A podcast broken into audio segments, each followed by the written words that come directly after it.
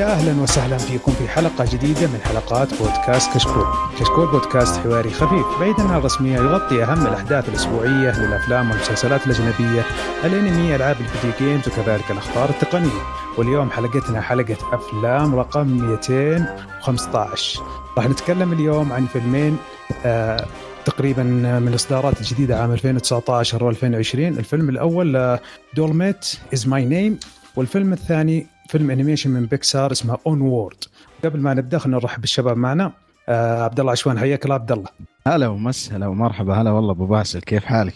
الله يسلم. كيف كيف الدراسة معك؟ والله الحمد لله ماشيين على Blackboard كذا الوضع. من جد أنا جاي أسجل عشان أنسى يا أخي. نرحب باخوينا الثاني خالد زرعوني. حياك الله خالد كيف أمورك؟ الله يحييك. والله تمام يعني عايشين مثل البشر الطبيعيين. في البيوت. الله. معتكفين. حدثكم خالد عسير أبو باسل. طيب اعترفوا اشتقتوا لي الحلقة الماضية ولا ولا ولا ارتحتوا مني؟ أوف لا والله قطعنا الشوق سؤال صعب قطعنا الشوق. والله أنا ما أدري صراحة عن خالد بس لا, لا يعني صراحة إضافتك أو أنا بما هن بما أنه المقدم إضافتك دائما مميزة. لا فصل فصل علي النت ولا كنت والله متجهز وجاهز لكن فصل علي النت فنعتذر منك. طبعا ما في أخبار صراحة عن الأفلام والسينما بشكل عام كون جائحة ومشكلة كورونا الله يخرجنا منها بكل خير. ففي أفلام كثيرة تعجلت في أفلام كثيرة يترقبون يشوفون إيش الأوضاع. والناس شغالين على الأفلام والمسلسلات على الستريمينج. وأنا صراحة مستمتع الفترة هذه في مسلسلات وأفلام في اللستة قاعد أشوفها ومأجلها من زمان. فما أدري كيف الوضع معكم أنتم. أه والله أنا شوية ابتعدت عن مسلسلات الأفلام. اتجهت للأنمي والالعاب هالشيء كنت مودرنا فترة طويلة. وما أدري شو ما أدري ليش. ابى ألعب ألعاب مختلفة بس دائما ألعب فيفا. ما في ليش. ما أقدر. ما أقدرش والله. يعني صراحة هالفترة بس ألعب فيفا شوية. طلع لك أنمي مسلسل شيء وغير. والأفلام طبعا الأفلام اللي نشوفها على المزاج يعني. الناس ترى طالعين شطحات غريبة. عندنا طايحين في السعودية في لعبة الكيرم. رجعوا لها. ما أدري ليش كل الناس كيرم. والبلوت والله شوف في في في يعني ما إنه الوضع حجر صحي وكل واحد يقول اللي عنده. شوف يقول لك في نظرية هل هل المسؤولين أو تجار كيرم هم سبب كورونا بحكم إنه يعني سوقهم مرة؟ ارتفع وكذا عرفت؟ هذه هذه النظرية. يعني بدل ما يسوون دعايات وهذا لا يسوي لك فيروس. لا. لا أيوه بالضبط شوف كل كذا جابوا واحد ووكلوه شو اسمه هذا الحيوان الأسود اللي يطير شو اسمه؟ خفاش. خفاش. خفاش. على أساس. أيوه. لا أنا والله جاء على بالي باتمان بعدين استوعبت انه والله نظرية يعني كذا تستحق النظر عرفت؟ لا كلنا كلنا رجع للطقوس والواحد لازم يعني أكيد انها صعبه على الكل. والواحد لازم يكون فلكسبل أنا بالنسبة لي أنا في تعرفون مسلسل سوبرانوس؟ اي لي فترة طويلة مأجلة والحين طايح فيه الحين وصلت الموسم الرابع ومستمتع فيه صراحة. هذا مع مع بعض الأفلام يعني لأن المسلسلات أنا عندي مشكلة معها. ما أتعب مع المسلسلات اللي لسه ما قد انتهت. يعني أحب أشوف المسلسلات اللي قد انتهت. فرجعت على Sopranos مستمتع فيه. بالإضافة للأفلام يعني شوف لي فيلم فيلمين ثلاث أفلام كذا سريعة خفيفة. فمستمتع مع فترة الحجر صراحة. شو شفت؟ عطنا اسامي يمكن أشوف والله شفت اللي يعني زي الحلقة الماضية شفت American X وشفت The Platform شفت رجعت شفت Godfathers الثلاث أجزاء شفت La La Land شفت شكله بعد فيديو محمد شي تحمست شوية لا شفته قبل فيديو محمد يعني حتى محمد ما صلح تطبيل اللي في بالي المفروض إنه طبل زياده بعد. آه أي نعم. تعاتبه يعني. أي نعم عاتبه نعم. آه الحين أبغى أرجع أشوف الأفلام اللي أخذت الأوسكار. آه إن شاء الله برجع أشوف آه شفت الجوكر وشفت آه Ford versus Ferrari أبغى اللي باقي أبغى أشوفها الحين 1917 لأنها نزلت نسخة ال 4K وأبغى أشوف برضه The Irishman أبغى أرجع أشوفها. اللي ماني متحمس له مع إنها نزلت نسخة جيده اللي هو The Parasite بس إني أنا عندي موقف معه.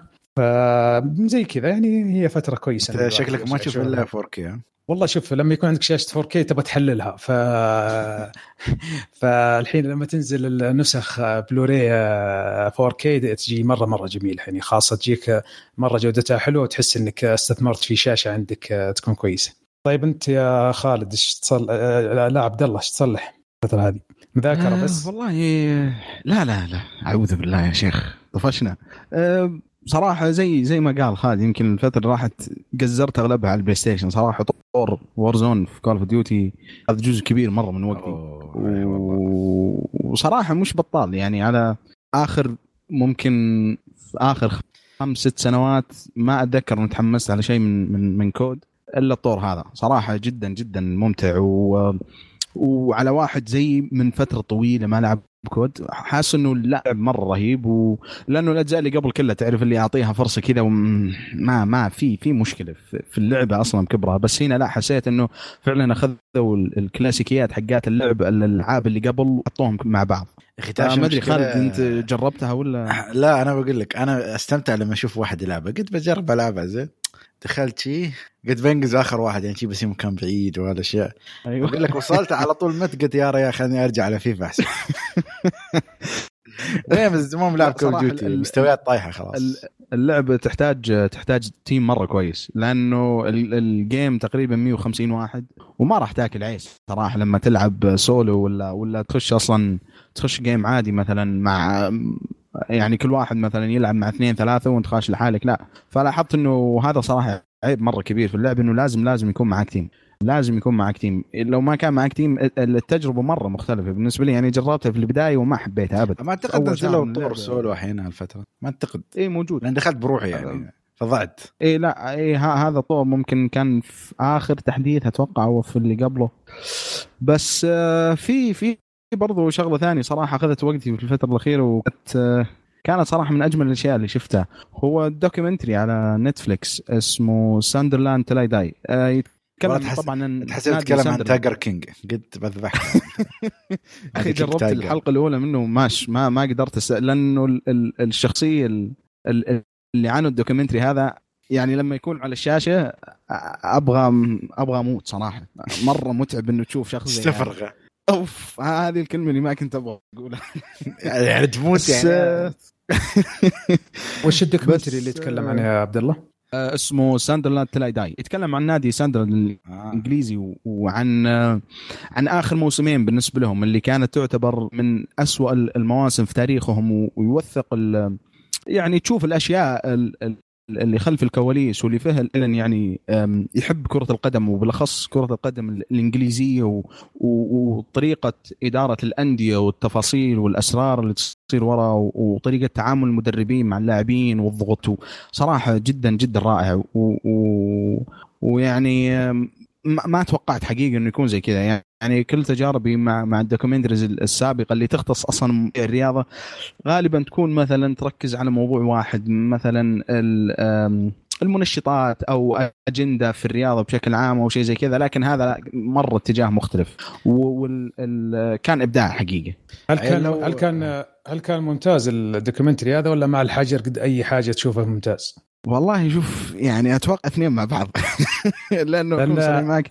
لأن صراحة زي في الحجر ما, ما كنت حشوفه صراحة. صراحة لكن مرة فاجأني. وتعرف صراحة شو باسل تعرف ما في. كرة وهذا فواحد يحن شوي يعني. إيه ممكن. الصراحه في الأزمة هذه تعطيك إن في أشياء تصعد وأشياء تهبط أشياء في الاقتصاد تصير مشاكل وأشياء في الاقتصاد تطلع.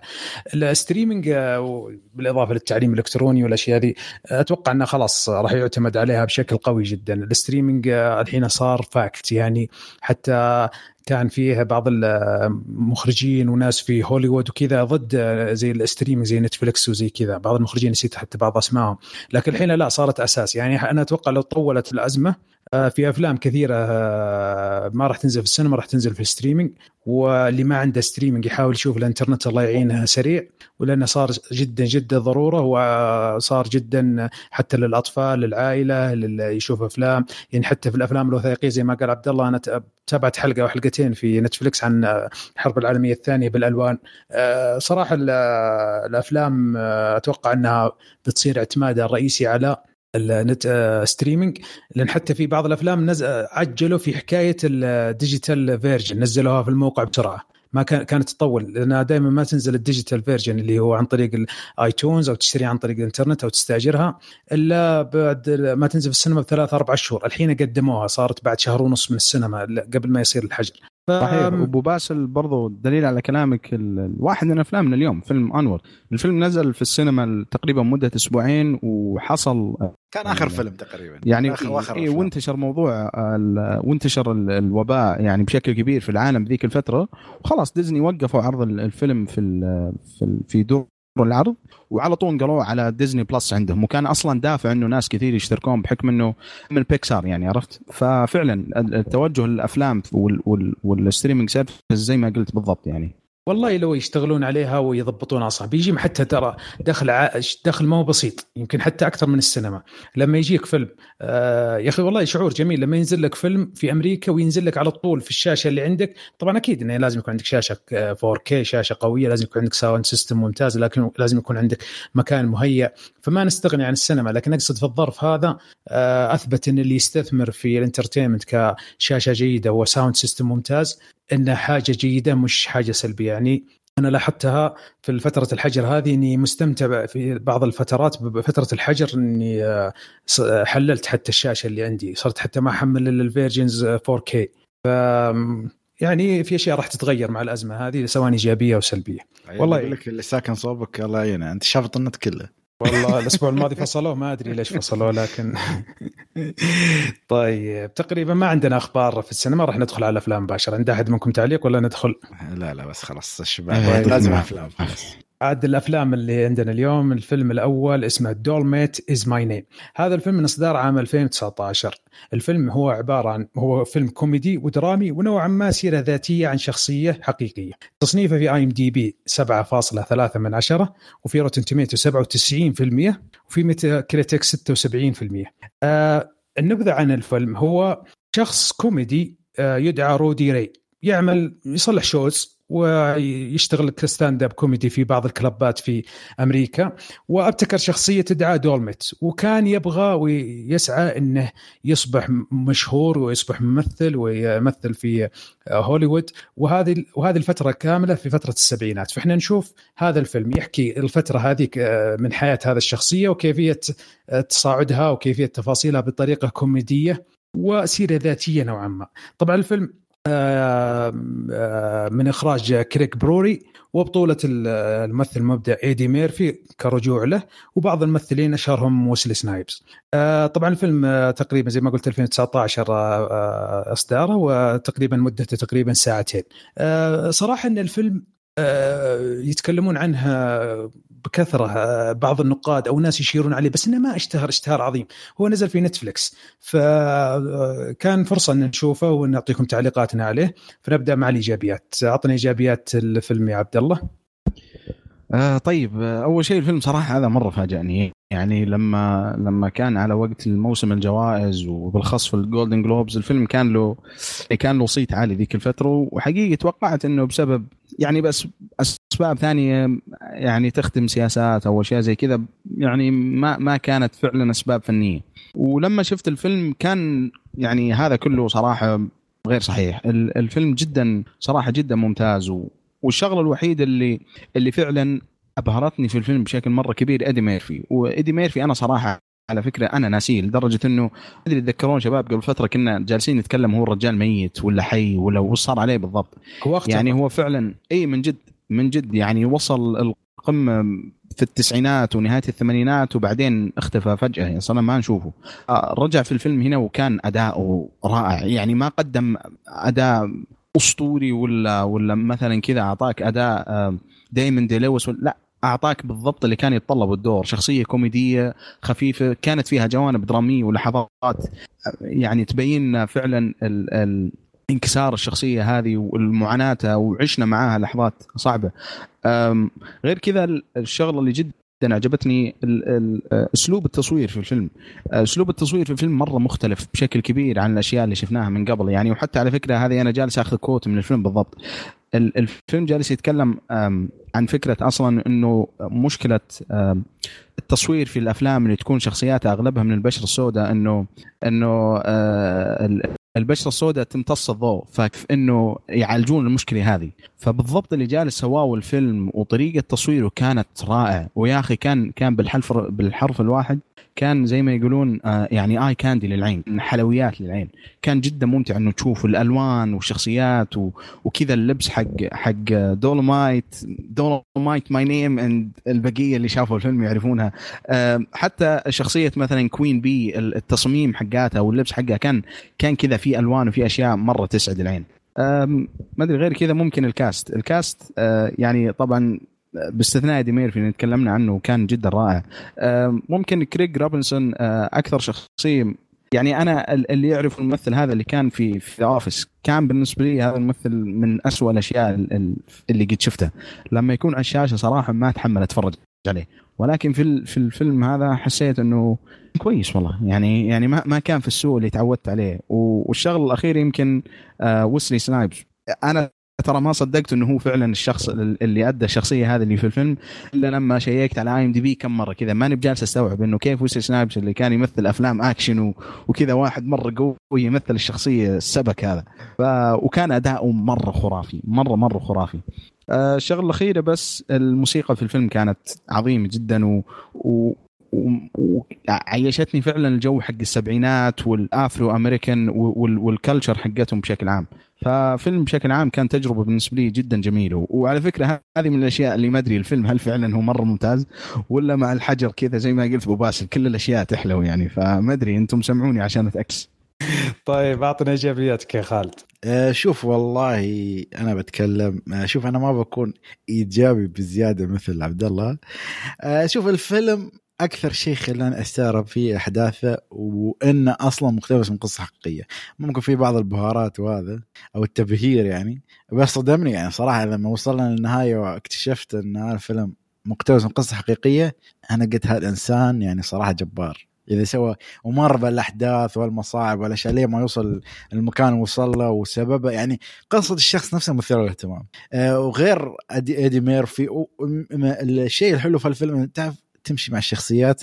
آه من ناحية كيف أقول لك آه مثلا أنت مثلا إيدي ميرفي يعجبك تركز عليه تمثيل اداء وها مثلا كريج روبنسون اللي تكلم عنه عبد الله أنا ما شفت أو ما ما شفت إلا حلقة أو حلقتين من The Office وما قدرت أحكم عليه. بس أنا الصدق اللي كنت ماخذ منه reference في بروكلين 99 لما اشوفه هناك أتذكرها. فالشخصيات حتى مثلا كيجن مايكل كي آه مثل ما قلت بعد ويسلي سنايبس مايك إيبس هذا الإيبس بعد يعني كلهم السمر المشاهير جايبينهم في الفيلم جمعنهم وأنا صراحة أكثر واحد يمكن خلاني أضحك مش إيدي ميرفي ولا حد اللي هو ويسلي سنايبس. شخصية ابدا مناقضة لأي شيء. يعني تعرف الخال اللي اللي فيه ليونه شوية عاد يعني مش راكب عليك يا أخي. أنت بليد أنت واحد وحش. أنت ممثل أكشن بس هنا جايبينه عكس شخصيات اللي مثلها ف في لحظات كوميدية في الفيلم في أشياء في lines catch مثل ما أقول لك اللي هو اللي تعلق في المخ مثل ما قال إيش اسمه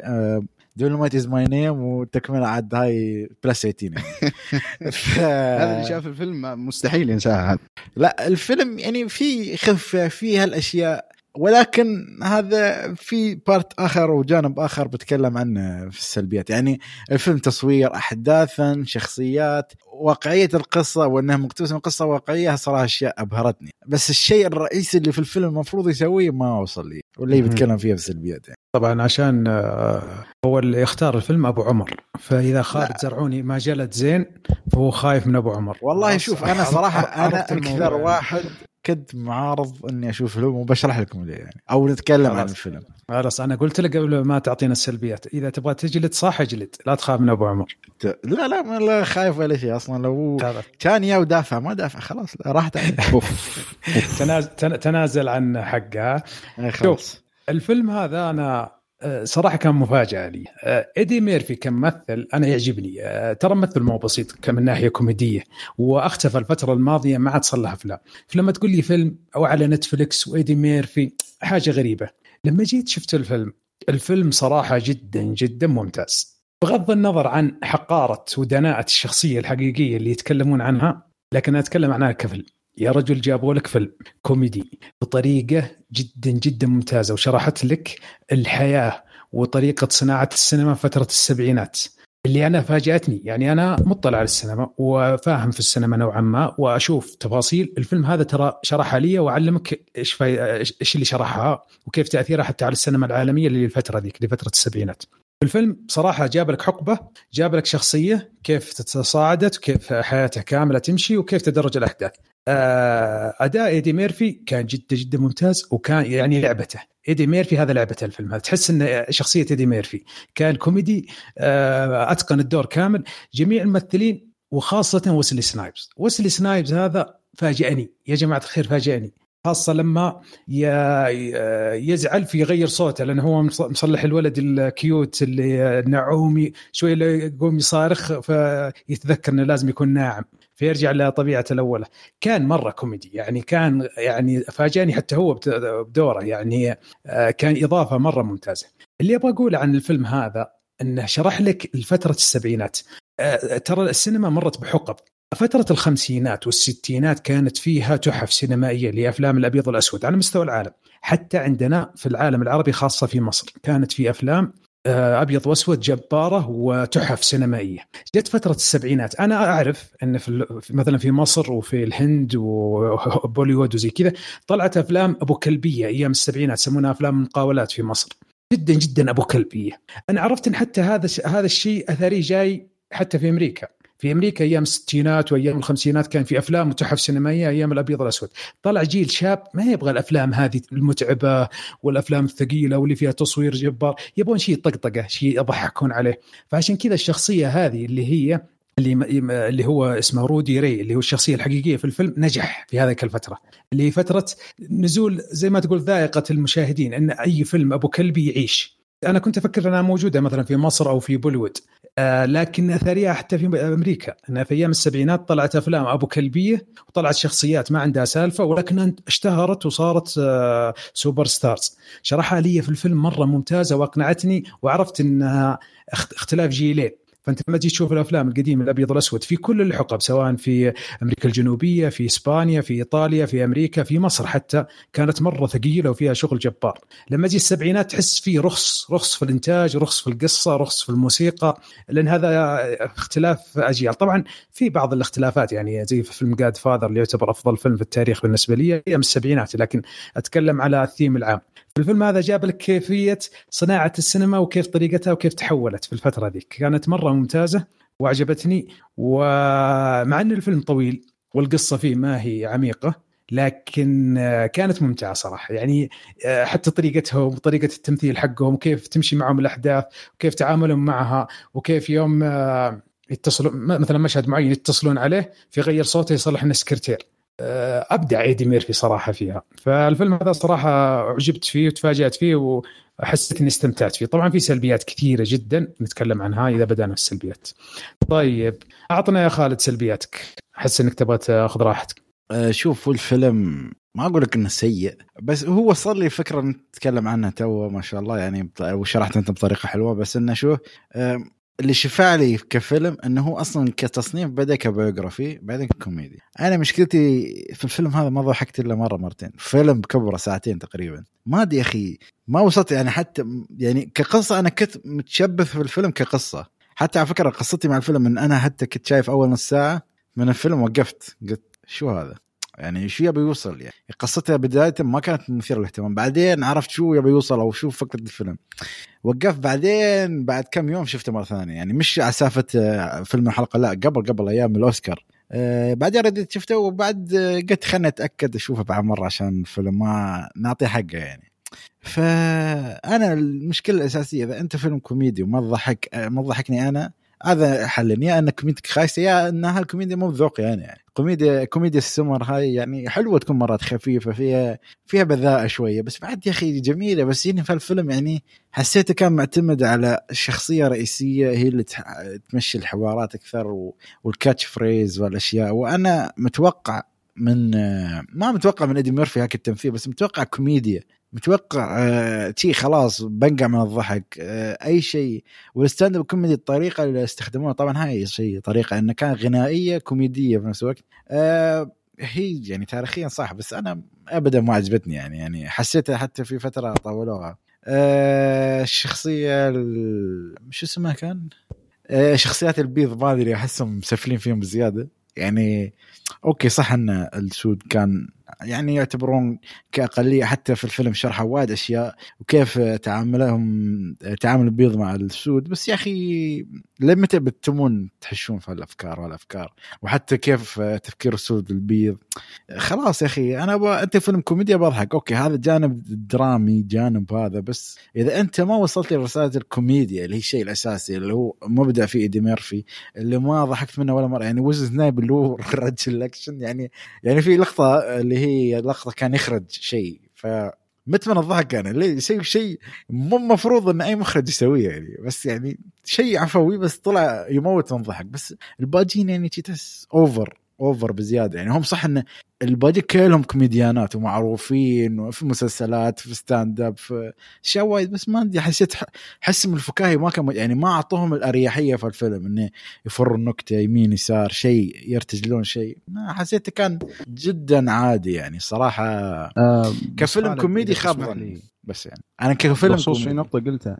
إي إنه أحس ما أعطوهم راحتهم لأنه فعلا زي ما ذكرت في ناس يعتبرون آه comedians ومرة مشهورين مثلا زي زي كريس راك أنا صراحة لما شفت كريس راك بالنسبة لي واحد من أعظم ال comedians في التاريخ. لكن دوره حسيته يعني جاي كذا تعرف اللي اللي شرف فزع. جاي. جاي أبو فزع. مشهد. اي اي بالضبط. ما كان جاي يسوي هو Snoop. Dogg يا أخي على فكرة Snoop Dogg هذا أنا ما أدري وش قصته. لازم أي فيلم يكون لا في أنا كذا ناس لا, لا أنا ناس سود لازم يعني معليش بس تتذكرونه في في Training Day كان صراحة ما أدري بس كذا سخيف سخيف. لا أنا أقول لك ليش. آه في نفس النقطة عشان ما أقاطعكم. آه هذا شخصية ال- ال- الفيلم اللي يتكلمون عنها ترى أثرت في الجيل. أثرت في Snoop Dogg أثرت في كريس روك أثرت في ايدي ميرفي فهم يقدرون هذه الشخصية اللي أنا أعتبرها حقيرة وتافهة. هم يقدرونها ال- السود في أمريكا. فعشان كذا صلحوا له الفيلم وزي ما تقول جايين في الفيلم فزعة. لكن آه أنا ما بدخل في التفاصيل بعد شيء بتكلم. خذ- كمل بس يا لا عبد أنا الله. أحس أعطنا دقيقة، السلبيات أحس Snoop آه، يبينا يمول بس حق أشياء ثانية. يا في ممكن ال backstage يعني. أيوه أيوه. لا شك شكله مولهم بأشياء وما دفعوا. قال أخ بالفلوس اللي أبغاه بمثل معكم. كذا إيه، ممكن كان جاي معه نعناع ولا إيه، بس- كراث ولا شيء بس آه، خالد كنت أبغى أرد على نقطة إنه الكوميديا الفيلم حسيتها يعني فعلا كان في أسماء كوميدية مرة كبيرة آه، لكن ما أعطوهم راحتهم لأنه الفيلم يعني كان جالس يحاول فعلا قدر المستطاع إنه يوثق ال ال الأحداث اللي صارت ذيك الفترة. وزي ما قال أبو باسل يعني فترة ال ال نشأة ال الأفلام هذه اللي خلينا نقول الابو كلبية صراحة اللي في السبعينات والشخصية هذه. لأنه لما تعرف لم لما يكون الفيلم biography ويتكلم عن شخصية حقيقية تكون أنت مرة limited أو محدود إنه تاخذ راحتك. عرفت؟ فما أدري أنا بالنسبة لي حسيت الفيلم كان توجهه biography على دراما على فكرة أكثر من كوميدي. بالنسبة لي ابدا الفيلم ما ما ما أشوفه ككوميدي ممكن بالدرجة الأولى أو حتى بالدرجة الثانية. فبالنسبة لي هذه الشغلة ما كانت سلبية. آه وإذا تسمح لي أبو باسل أبغى أكمل على السلبيات. بالنسبة لي أنا اللي هي ممكن شغلة واحدة صراحة. الباروكات في الفيلم يا أخي متعبة. والله العظيم متعب إنه تشوفها.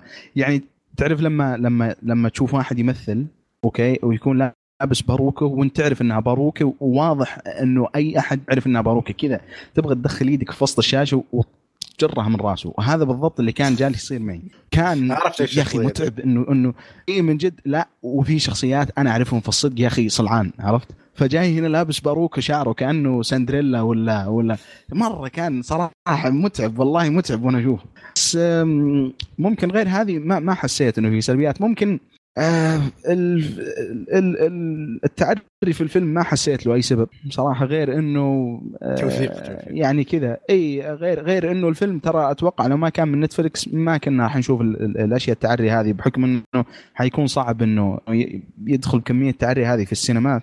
فممكن هذه الشغلتين بس اللي ازعجتني صراحة. شوف شوف بس ابى أرد على كلام عبد okay. الله يعني أنت تقول مقتبس من قصة حقيقية بس يا أخي ترى عادي يعني ياما في قصص مقتبسة يعني عادي خل هو خلي الكوميديا لها حريتها. الكوميديا تعرف أنواع الكوميديا كوميديا كلام كوميديا موقف. يا أخي الفيلم فيه إمكانيات إنه يطير في الأشياء. أنا فاهمك ما يبي يطلع وايد ما يبي يعطي نكت خاصة نكت أو طريقة اسلوبه في- سرد النكت الس- السبعينات غير عن الحين بمراحل يعني فرق 40 سنة فالعقليات اختلفت. بس بعد يعني نكتة يمين يسار شيء يعني. قلت لك في ناس يعني مثل ما تقول ناس يعني شوية كبار في ال community اللي هم ال black American ال comedians هناك. فمثل كريس روك يعني ما قال جملتين يعني. ادفع يا رجل ايدي ميرفي لحاله من من من أعظم الناس في الكوميديا وفي في مجال الأفلام الكوميدية.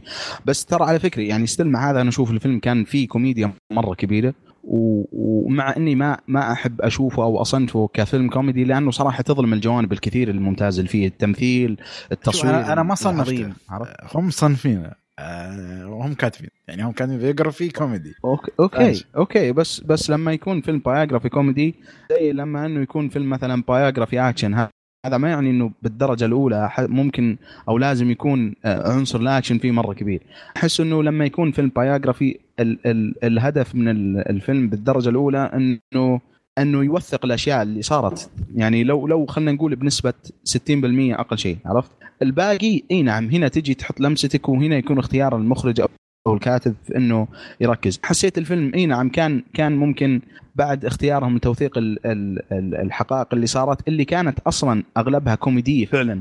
يعني يعني ترى أتوقع ال act حقه وال setup حقه في على المسرح في طبعاً دقة أنه يعني كان في إي إي كان في دقة. بحكم إنه بحكم إنه كان أغلبها مسجلة ك specials على على records فانا ه- هذه الحالة أصلا أشوف انه انه جمع بين شغلتين مرة ممتازة إنه وثق لك فعلا اللي اللي اللي صار للشخصية هذه شخصية دولومايت وجاب لك الجانب الكوميدي. ممكن هذه عاد في النهاية خالد أنا أشوف إنه إنه صعب إن نطول نناقش فيها لأن في النهاية ترجع لذوق أو في في أسلوب الشخص في الكوميديا.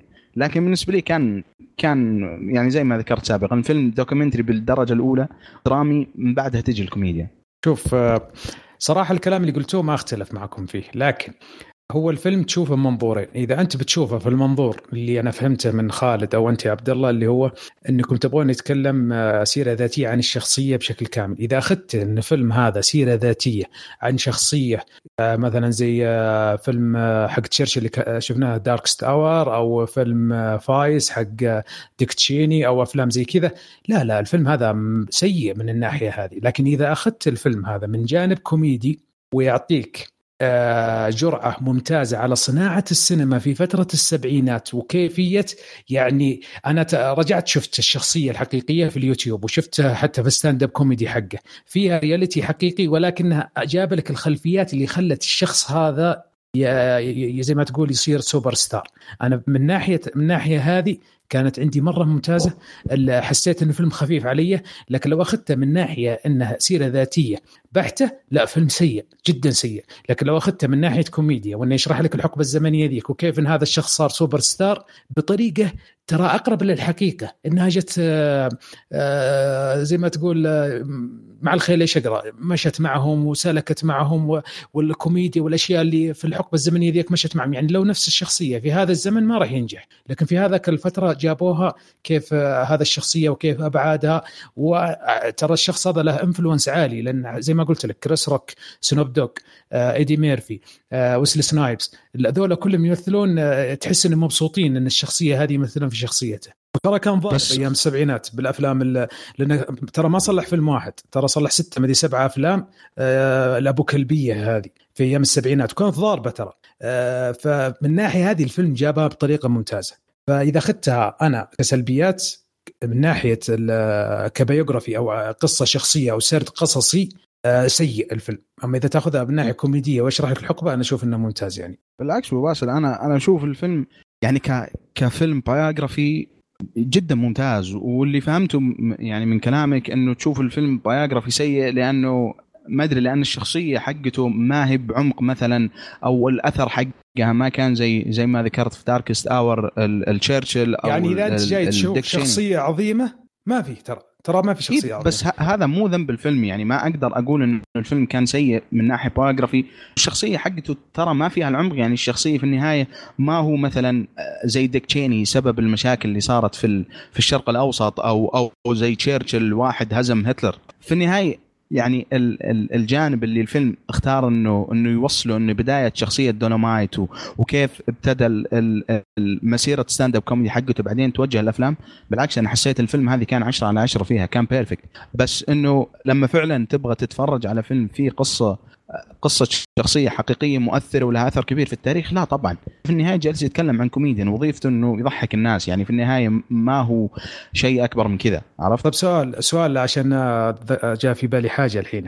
في فيلم تكلمت عنه أنا والله ما قد شفته اللي هو يتكلم نفس الطريقة عن سيرة ذاتية عن شخص صلح فيلم أبو كلبي في فترة من الزمن. إيش فكر اسم الفيلم؟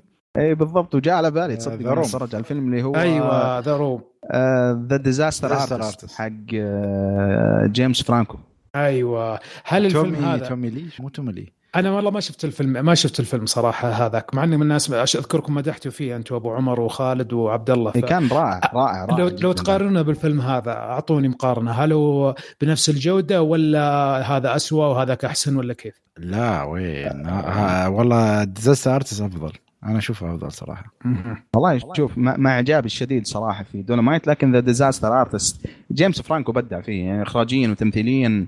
وترى اللي اللي ممكن كان يعني شوي كان كان آه، سبب في نجاحه إنه فيلم The Room ترى على إنه من أسوأ الأفلام في التاريخ لكن فيلم مرة له شعبية كبيرة. فهذا ساعد أصلا إنه لما تشوف مثلا بعض المشاهد في The Disaster Artist جالسين يحطون الكواليس حقاتها تحس بارتباط بحكم إنه كثير من الناس شايفينها سواء في ميم في في الفيلم نفسه. في ناس يا أخي راحوا شافوا الفيلم نفسه.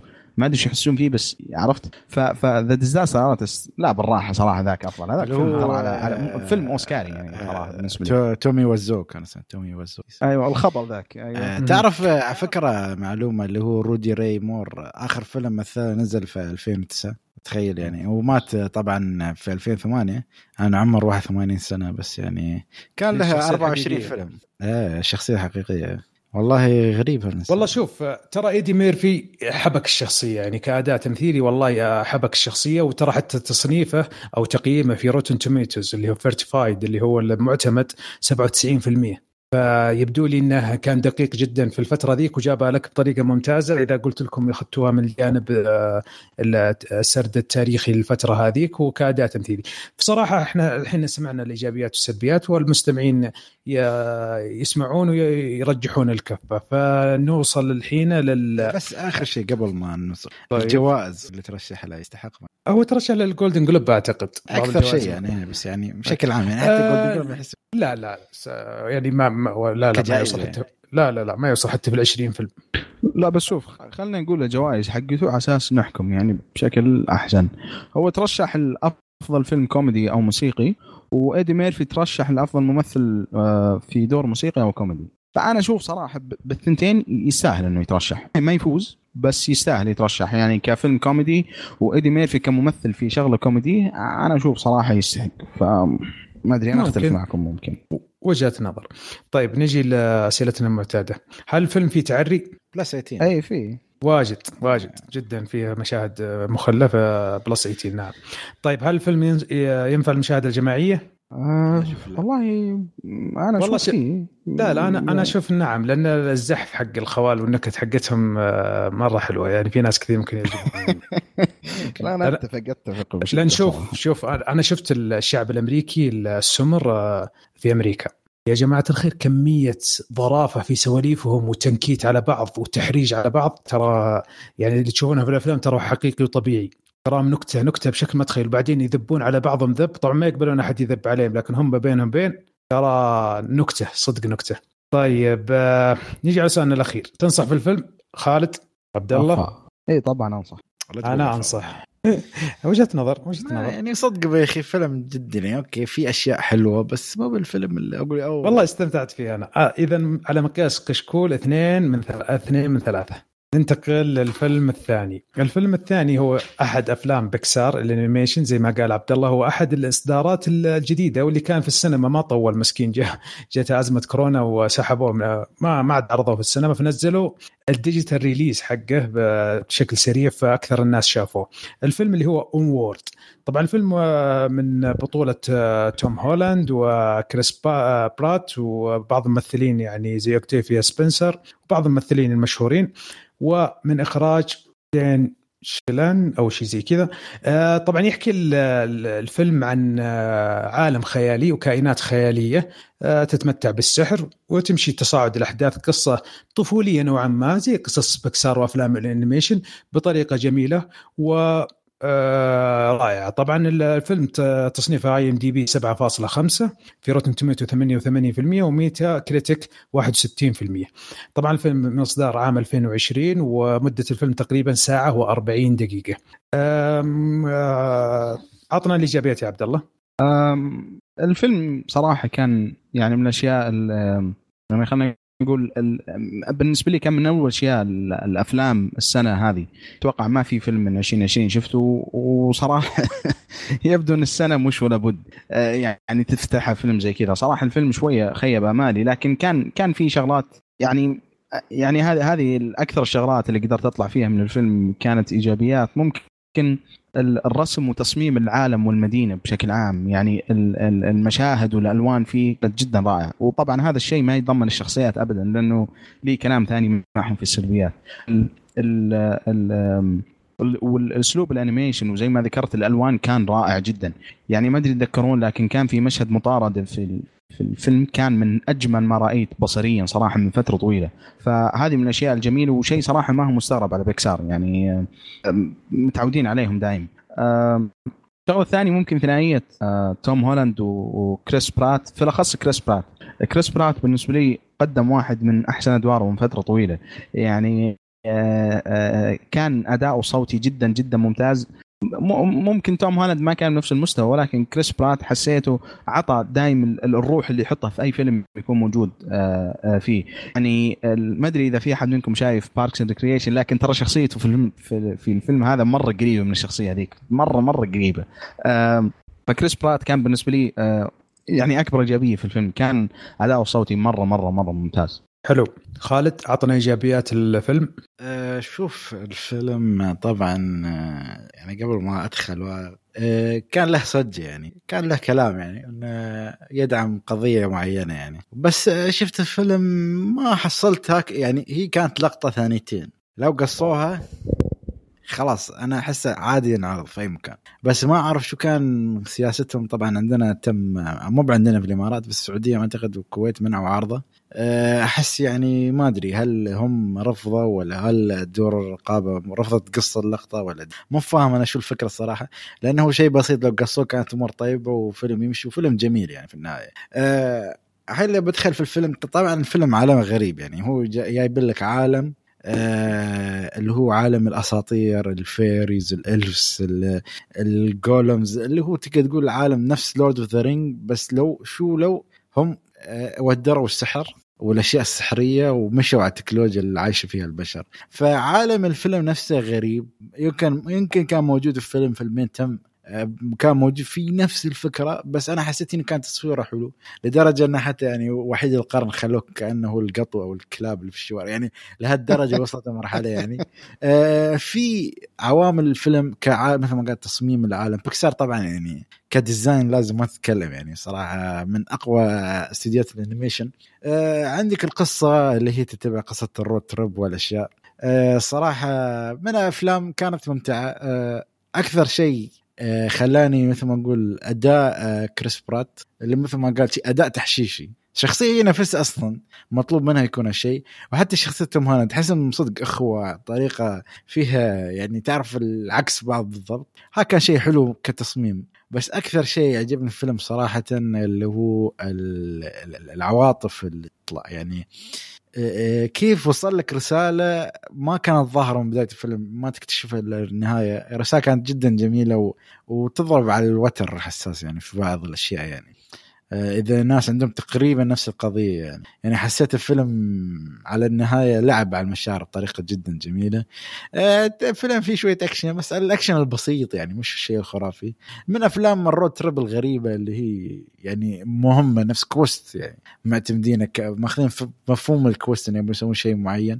آه، فيلم لطيف جميل. من أفلام بكسار الجميلة بس مش أقوى الأفلام يعني. لو أحاول تقول لي تصنيفا وهذا ما يعني ما يوصل أفضل ثلاث أفضل أربع أفضل خمسة يكون في الوسط. لأن حسيت انه بيكسار تقصد يعني؟ أفلام بيكسار بس يعني. خليك من أفلام ديزني. لا لا طبعا يا يا أنا بالنسبة لي ما يوصل ممكن ولا عشرة من أشياء ديزني يعني بشكل عام. لا بس ليش؟ أنا أقول لك لأن أحيانا بتروح أحيانا لو أسألك شو اسم الشخصية الرئيسية ما بتتذكر. يعني مش شخصية memorable ما فيها شيء.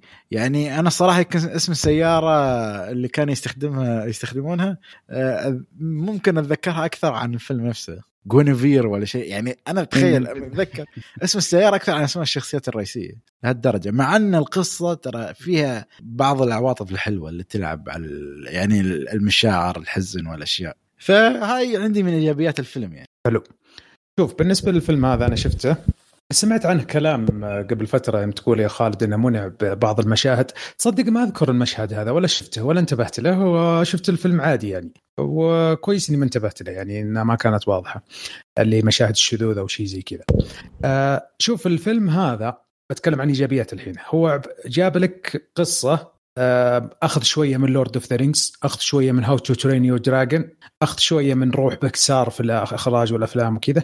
آه، الفيلم لطيف. فيه قصص جيدة فيه معاني جميلة من معاني الأخوة وما ما خلافه. آه، الإخراج تصويري ك animation في بعض المشاهد كأنه فيلم حقيقي مش رسم. يعني هذا إبداع بكسار. يخرج لك مشهد صوري كأنه حقيقي. صراحة جدا جدا جبارين في هذا الشيء.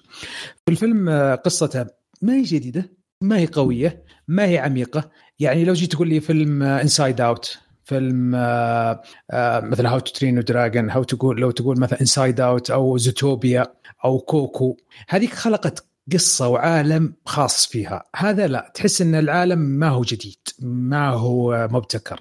القصة نفس الطريقة ما هي جديدة ما هي مبتكرة. صح فيها أبداع إخراجي فيها آه، أبداع بكسار كتصوير جميل جدا يعني. زي ما قلت لك بعض المشاهد والله خاصة في قيادة السيارة وزي كذا تحسها حقيقة. يعني ما هو ما هو رسم. فيها مشاعر جيدة فيها ايموشنز آه، يعني لا بأس فيها. صراحة استمتعت في الفيلم لكن ما هو من أفلام توب في بكسار فجيد إنك تشوفه خاصة مع إذا معك أطفال أو شيء زي كذا و يعني لا تخاف ما في مشاهد واضحة أو شيء زي كذا. هذا بالنسبة للايجابيات ننتقل للسلبيات. عطنا السلبيات يا خالد زرعوني. أه والله شوف سلبياته هي كانت تقريبا الكلام اللي تكلمت عنه في النهاية. مثل ما كنت تقولون كلكم. يعني نحن تقريبا أعتقد تقريبا كلنا أن الفلم في ماخذ عوامل حلوة بس ما تحسه عالق في الذاكرة. مع أن الفيلم ترى ما شايفينه من زمان يعني. يعني تحس يعني تحس إنه ما له بصمة خاصة. يعني صح إنه لعب وسوى عالم جميل عن طريق يعني إنه جاب هالعالم وخلاه حديث زين. بس يا أخي أحس في عامل ناقص. هل هو هل هي الرحلة نفسها كانت لم تكون أطول تكون لها معنى أكثر؟ أه تحس إن الشيء اللي سووه تعبوا عليه أو لا؟ ما أعرف. يعني حتى في وايد ناس يعني كانوا زعلانين يعني منه. يعني تقييمه 7.5 في IMDb و61 في Metacritic يعني أنا ما أقول لك إنه 7.5 okay ممكن تقييم عادل. يعني يوصل للثمانية. مثلا أقول لك solid 8 يعني ها إذا بيوصل يعني. بس تحس إنه يعني شوف الشخصيات كانت كثيرة في الفيلم. حاول إنه يلعب لك على ثيم العائلة وهالأشياء بس بعد تحس في شيء ناقص. ما أعرف شو هو بس والله في شيء ناقص في الفيلم إنه ما يخليك تتذكره نفس آه فيلم مثلا The Incredibles مثل فيلم Toy آه Story آه يعني هذه أفلام أيقونية. هالفيلم يعني Inside Out أحسه تتذكر أكثر كأحداث كشخصيات شيء مميز. يعني الشخصيتين الرئيسيتين هم المحور القصة. في بعض الشخصيات كان في عامل كوميدي حلو شيء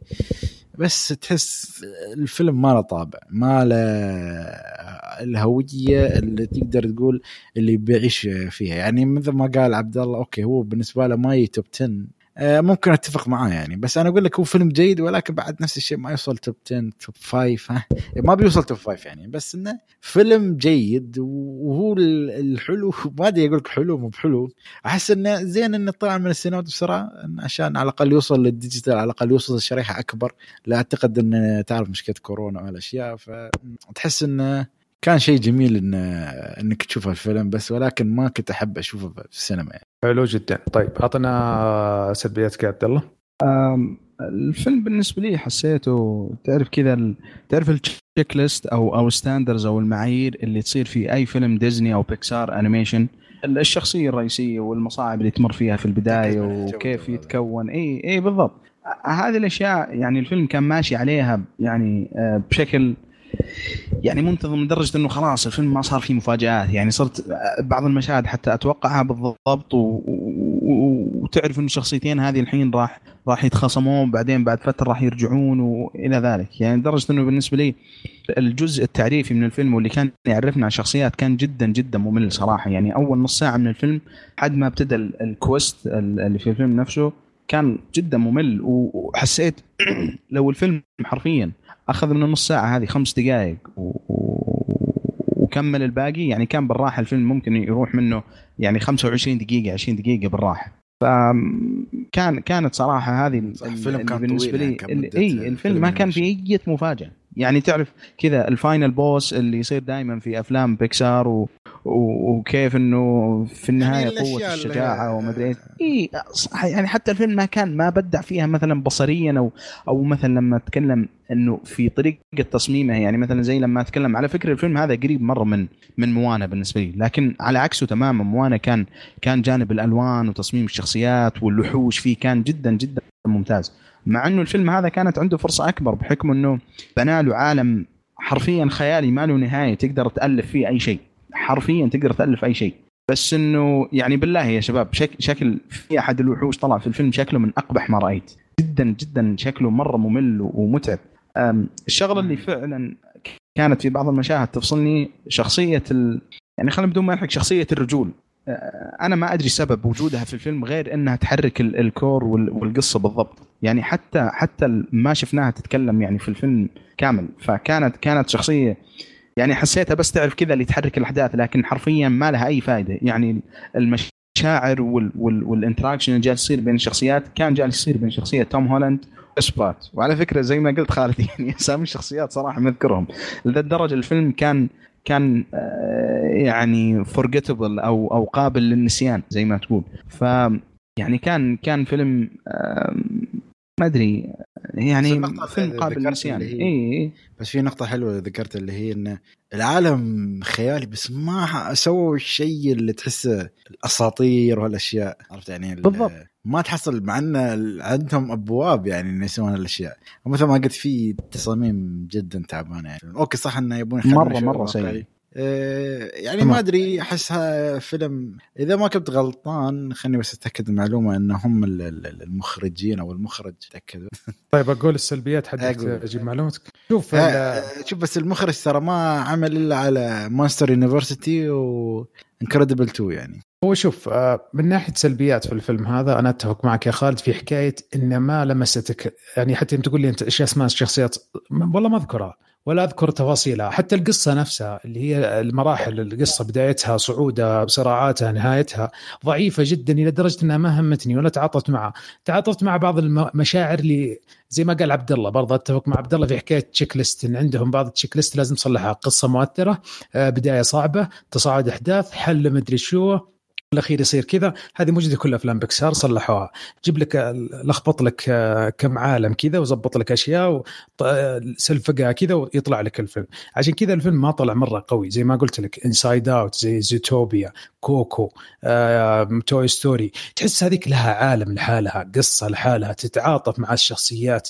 يعني مثلا Inside Out الشخصيات وال- وال- والفكرة نفسها جبارة. في حكاية إنك يعني آه، حتى ما هي للاطفال هي للكبار الفيلم مع إنها animation فالفيلم هذا كان ضعيف جدا من هذا الناحية. ف آه، أنا معك. إنك تشوف الفيلم كبداية آه، 2020 لأن دائما الأفلام اللي في بداية 2020 بدا- بداية كل سنة ما تكون قوية في نهاية السنة تكون قوية. فالفيلم هذا يعني لطيف في الأول والأخير يعني المشكلة يا بالنسبة أبو. إنه شكل السنة انتهت من بدري.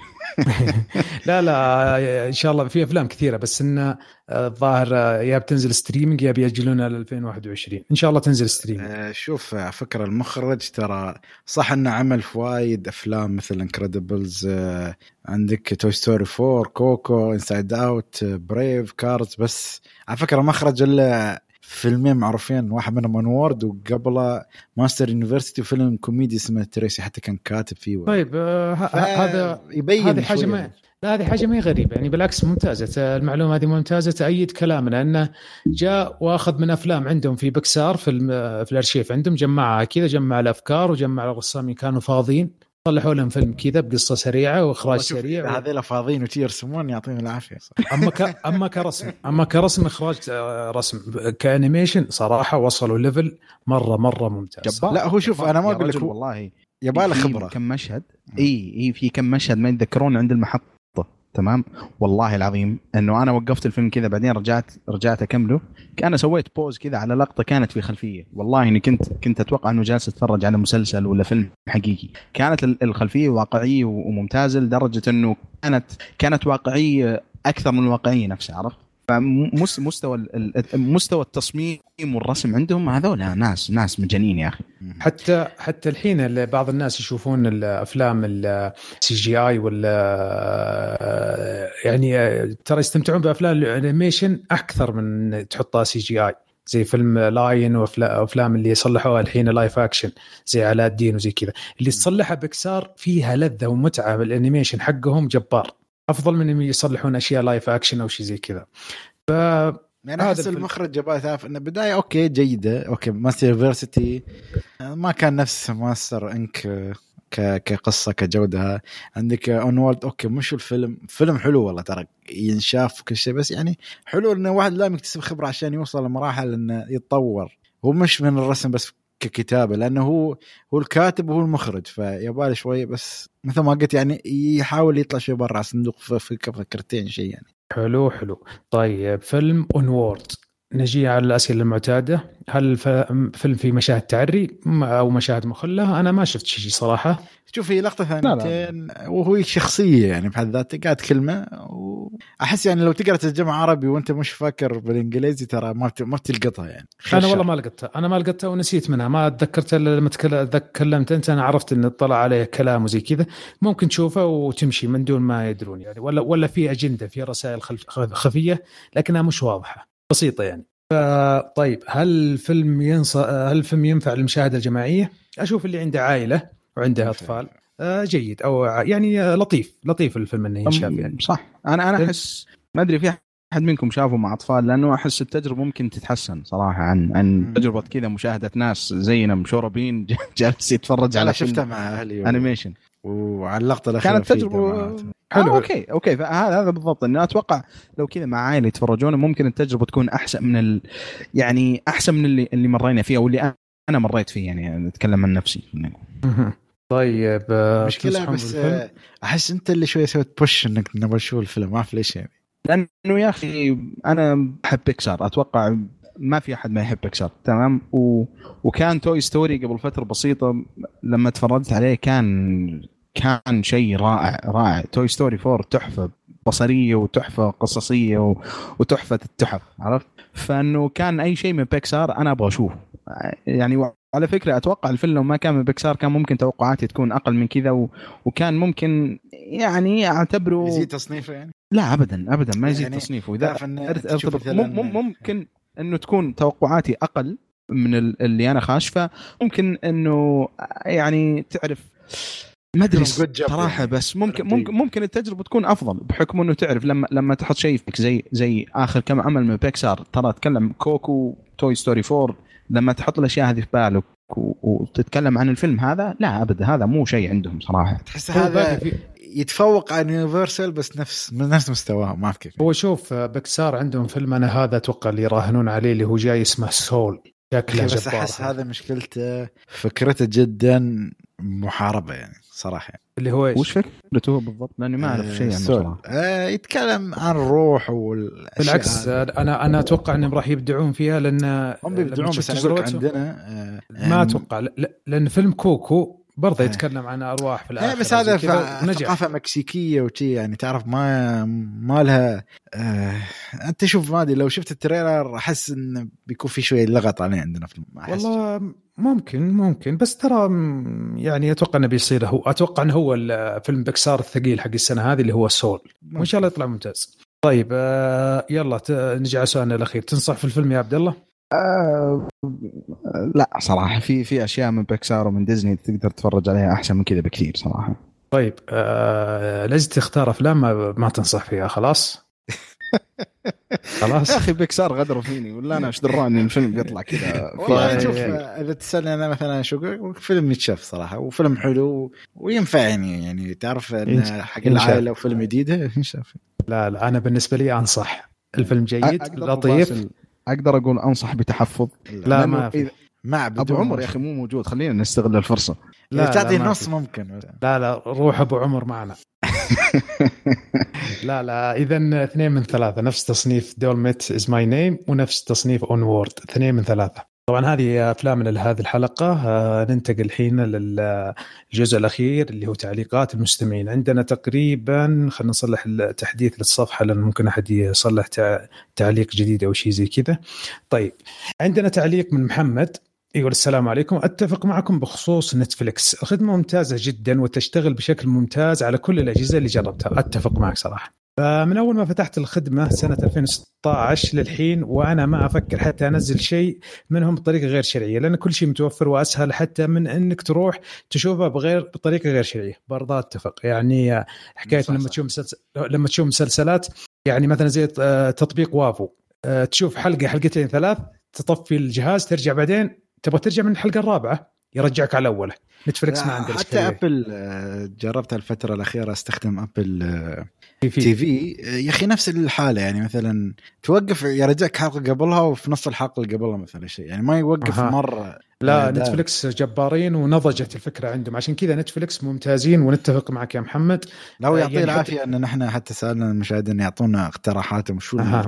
تجاربهم بنتفلكس بما أن الحلقة الماضية تكلمنا بإسهاب يعني بشكل كبير يعني platforms حتى كنا لما نسألك أعتقد أنت كان عندك بعض التجارب الخدمات أعتقد مثل ويبو وأشياء ثانية. والله أنا أنا جربت وافو وحقت الاو اس ان وكانت تجربة جدا جدا سيئة. وصراحة جلدتهم في تويتر ودخلوا علي وافو ودخلوا علي الاو اس ان الحساب الرسمي حقهم يعتذرون ويقولون راح نحدث التطبيق حقنا لأن حتى ابل تي في ما كان في تطبيق لكن الحين صار في تطبيق أو إس إن يختص يختص بال streaming.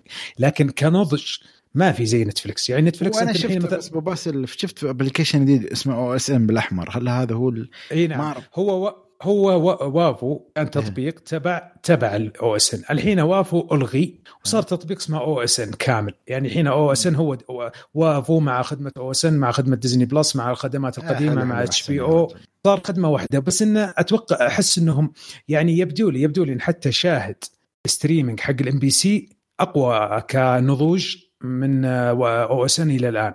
نتفلكس يوم نقول إنها نضجت. مثلا تشوف مسلسل بريكنج باد تنتهي منه يجيب لك على طول فيلم الكامينو. تبغى تشوفه؟ لما تخلص فيلم الكامينو يقول لك ترى في مسلسل اسمه بريك بيتر كول سول يعني يعطيك برمجية كيف يعطيك خيارات مرة ممتازة. يعني لما أشوف جود فاذر أو أو ماتريكس الجزء الأول يجيب لك الجزء الثاني. يعني خدمته مرة ممتازة و flexible وتريحك. آه، لما تجي تشوف مثلا حلقات بعض المسلسلات يقول لك skip intro هذه برضه ترى جميلة جدا. آه، تجيك الحلقة الثانية تشتغل بعد 13 ثانية. هذه خدمات نتفلكس صراحة جبارة وأي واحد يصلح streaming آه، يشوف نتفلكس ويحاول يقلدهم نكمل آه، سؤال محمد. يقول أما باقي منصات مثل اتش بي أو وديزني بلس اللي مو معترفين حتى بالمنطقة ابدا وبدل ما يوفرون أعمالهم بشكل رسمي يعتمدون على منصات سيئة جدا. أنا أتفق معه. إنك تجي ديزني بلس خدمة ممتازة جبارة وتروح مع أو اس ان اللي ضعيفة هذا صراحة سلبية أنا أتفق معه. كانت لي تجربة سيئة مع وافو أيام الموسم الأخير من جيم اوف ثرونز لأن جودة المحتوى اللي عندهم سيئة جدا وما أعتقد أنهم تطوروا ابدا مع برنامج الجديد. أنا جربتهم صراحة ما أبغى أظلمهم لكني ما أشتركت معهم مرة ثانية لكن ما عجبتني صراحة. لما دخلت لقيت المكتبة ضعيفة حقت ديزني ما فيها الأفلام القديمة. آه ضايعة بعض الحقوق. بين شاهد وديزني ونتفليكس يعني آه لا هم أخذوا الحقوق كاملة. ولا هم جابوا لنا اللي نحتاجه. فكبدايه نعذرهم ولكن آه، أنا ماني متشجع صراحة. أنا متفق مع محمد. أشوف بس أه خلصت التعليق ولا؟ لا خليني أخلص التعليق وبعدين يقول لك آه، لأن جودة المحتوى عندهم سيئة جدا وما أعتقد إنهم تطوروا ابدا مع برنامجهم الجديد. وللأسف إذا نضطر إنك تشوفها بطريقة غير شرعية لأن ببساطة أفضل موجود وشكرا لكم على المجهود. يعني أعطيكم مثال. الحين أنا دخلت على أوسن. بعد ما أرسلوا لي الحساب الرسمي حق أوسن ووافوا يعتذرون ويقولون راح نطور من خدماتنا وزي كذا.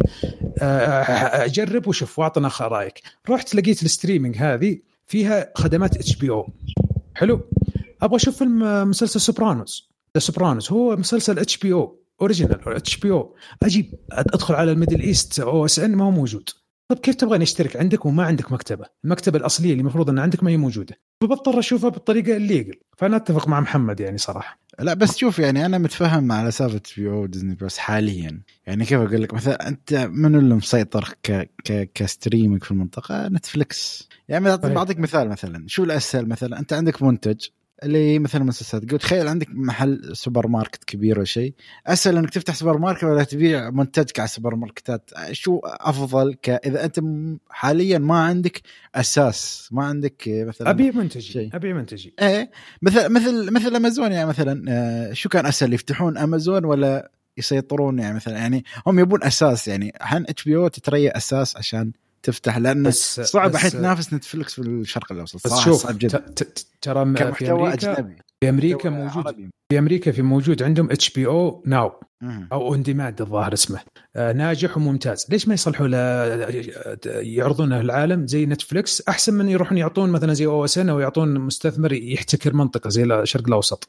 ديزني بلس ديزني بلس لهم يعني آه ترى موضوع ما اعتقد خوادم وانت عرفت يمكن أدرى عني لا يعني في- ديزني يا أخي ديزني عندها مليارات المليارات. يعني ابل تي في ابل تي في أول ما نزلت الخدمة نزلتها لكل الدنيا. حتى صارت حتى ترى في الانتشار أفضل من نتفلكس نتفلكس نزلت في أمريكا وجلست سنين في أمريكا بعدين انتشرت في أوروبا انتشرت في أستراليا بعدين جت لنا منطقة الشرق الأوسط. ابل تي في بلس نزلت للكل. معناتها ديزني مالك عذر. الحين حتى في اشاعات آه، حتى في اشاعات إن أبل تبغى تشتري ديزني. أتمنى أنهم يشترونها لأن أبل عندها ال platform عندها infrastructure اللي تقدر تعطيك streaming لكل شيء. لا يعني بس تصير مسخرة يا رجل. أبل تشتري ديزني. المهم بس لا أقول والله لك شوف والله شوف إذا ديزني بتصير تعطي أو إس إن الحقوق ونصير في آه، نفس الجودة هذه لا لا أعطوا أبل آه، إذا مثلا ما تعطون نتفلكس. أبغى أنا في الأخير أبغى منتج. آه، منتج لا بس كويس منتج متمكن يعني حتى الجودة. جودة التصوير. ترى وافو أنا ما أظلمهم ما جربتها لكني قرأت من بعض التعليقات إنه إنه ما يوصل لل 4K ولا يوصل لل دي في بعض الأفلام. لا بس شوف آه، ال- الموسم الأخير من جيم اوف ثرونز في بعض الحلقات والله ما توصل 1080 عندي. أي والله كانت النت full و... يعني سيئة. زيادة على إنه أصلا الموسم معفن وشيء سيء جدا. كانت نقلهم وخدمتهم له كانت مرة سيئة. يا رجل أنا كنت كنت عندي ابل تي في كنت أشغل الحلقة على جوالي تخيل وأنا مشترك ودافع فلوس خدمة وافو وأصلح streaming من جوالي للابل تي في وبعدين تشتغل في التلفزيون. يعني شفت اللفة الطويلة دي كلها. نتفلكس في application في هذا يسحب من الإنترنت ويشغلها لي. آه، شوف بس على. فكرة نتفلكس حتى أعلنوا عن خاصية جديدة اللي هو التحكم الابوي قبل كان. موجود بس مثلا تختار okay للاطفال الكبار. وخلاص. أيوه. الحين لا. الحين تقدر تختار شو الأشياء مثلا هال account شو الأشياء يطالع 13 13 plus 15 آه، هال account تقدر تفتح له plus 18 ما تقدر تسكر يعني حتى وصلوا لهالمرحلة. حتى حتى شفت لهم فيديو في يوتيوب نزلوه قبل كم من يوم يعني. فيعني يعطيهم العافية يعني يشتغلون على اشياء حتى سمعت إن عندهم خاصية آه، آه، شو اللي ما أدري هم سووها ولا لا اللي هم آه، مشاهدة الجماعية. ما تقدر تطالع مع أصحابك في نفس الوقت ولا شيء. اسمه نتفلكس party أيوه هذا هو. فيعطون خدمات يعني تواكب الفترة تواكب هذا. شغالين حبة حبة. يعني okay صح عندهم عيوب الأعياد في الأعمال اللي يشتغلون فيها. ولكن كخدمة ترى والله لا لا من الأشياء كخدمة streaming ناضجة جدا ممتازة جدا. لذلك أنا لما أخذت الحقوق ديزني بلس واتش بي أو أخذتها أو اس ان وافو أنا ما است... ما بصراحة استأت. ليش؟ لأن بيقعدون يجربون ويشتغلون. عيد من عندك شغل ناضج زي نتفلكس يا تجيب لي نفس ال standard يا خل الحقوق ما نبغاها. ترى شوف لا دعاية ولا شيء. نحن بس نتكلم عن صدق. platform يعطي جودة فقط لا غير. أكيد. فعلا. طيب طيب ننتقل للتعليق الثاني من إكس زد إكس زد عزوز شكل اسمه. يقول السلام عليكم. أنا من الأشخاص اللي كانوا يستخدمون وافو ونتفلكس وغيره باختصار تجربتي مع التطبيق جدا سيئة. إلى أبعد درجة؟ وكم مرة فكرت إني ألغي اشتراكي ولا اضطر ولا أضطر إني أعذب نفسي؟ عشان بس أقدر أشوف فيلم بسيط. إيجابياته يقول محتوياته كثير وسلبياته البث جدا. سيء إلى درجة أن بعض الأحيان أكمل نص ساعة فيلم يوقف يرجع لبداية الفيلم. وهذه مو مرة ولا مرتين يمكن عشر مرات وكلمته من تقريبا خمسة شهور إلى الآن ما تغير أي حاجة. هو يتكلم عن ويو يتكلم عن. وافو يتكلم عن أو إس إن أو إس إن وافو. لا لا أنا كان يست... قال أنا من الأشخاص اللي كانوا يستخدمون وافو ونتفلكس يعني حتى نعم. أعتقد نتفلكس نفس الشيء. لا بس إن ال- اللي يتكلم عليه ويست وورد وذي كلها في آه، آه، وافو. okay.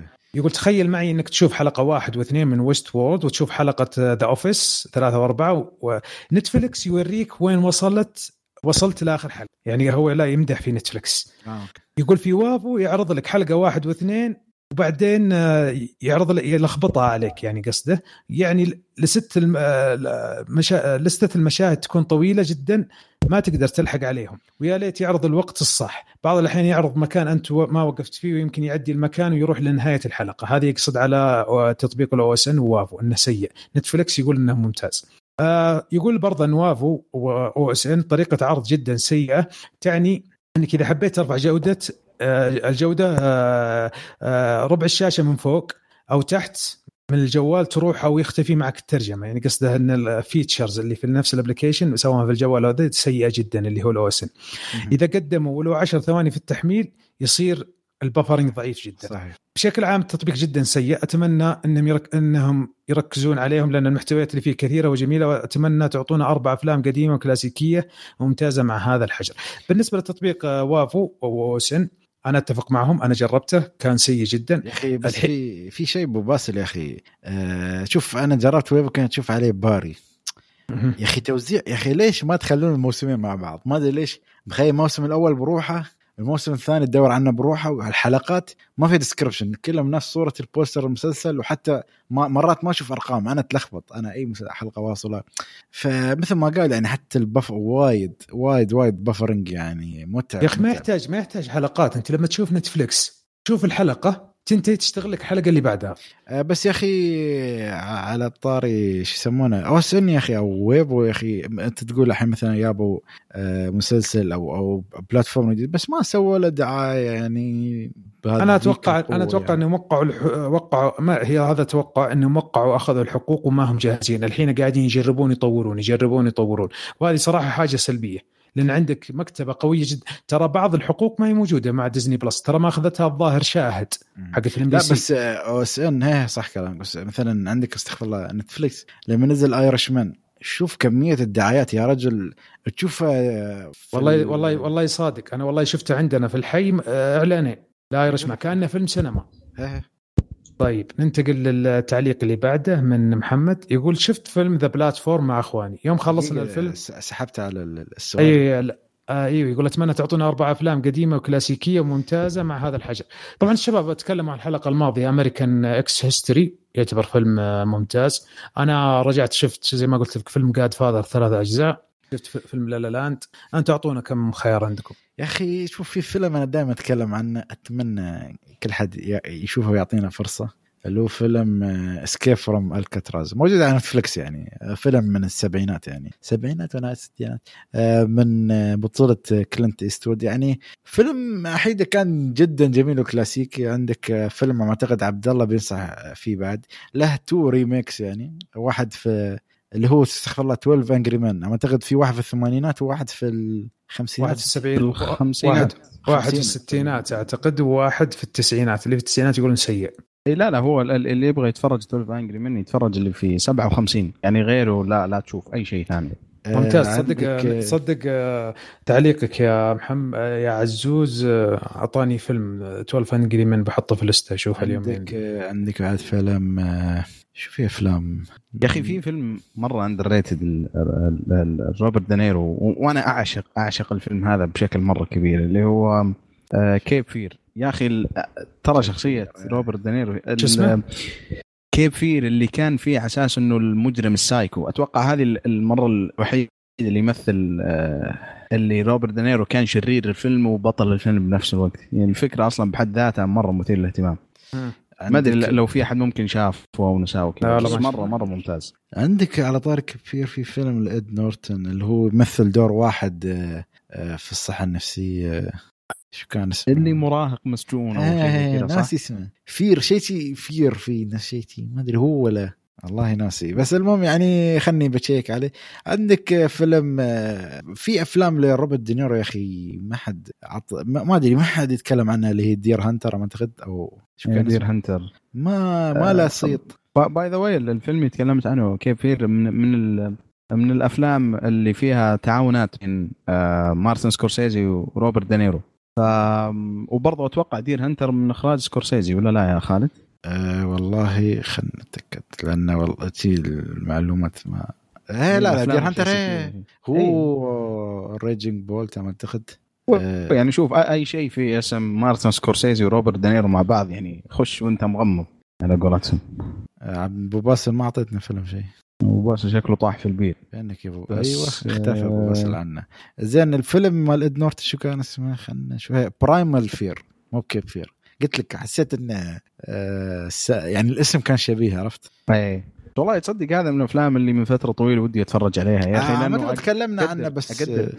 خلني أشوف أي حلقة تكلمنا عنه إذا ما خاب ظني يعني لين ما باسل يرجع بس هو إدوارد إدوارد نورثن كان يا أخي إدوارد نورثن مرة غريب في التسعينات لأنه في بداية التسعينات كان يمثل دور كذا شاب ومراهق وفي نهاية التسعينات كان كان كان يعني كانت أدواره مرة مختلفة يعني بشكل عام أفلام إدوارد نورثن في التسعينات جدا جدا ممتازة شفت له فيلم اللي هو بروكلين شو ماذر أي له؟ بروكلين أو شيء ما- زي كذا. Motherless Brooklyn والله. شوف كنت مرة مرة متحمس للفيلم لحد ما كان في واحدة من واحدة من الحلقات قبل التسجيل أنتم محمد جالسين تسفلون في الفيلم لا قلت يعني إذا أنت. مهتم ليه يعني لا مرة مرة على فكرة متحمس لأنه شفت ال trailer حقه في السينما وكان جدا حماس صراحة. مرة ممتاز لدرجة إنه أتوقع ال trailer أصلا أحرق الفيلم كامل.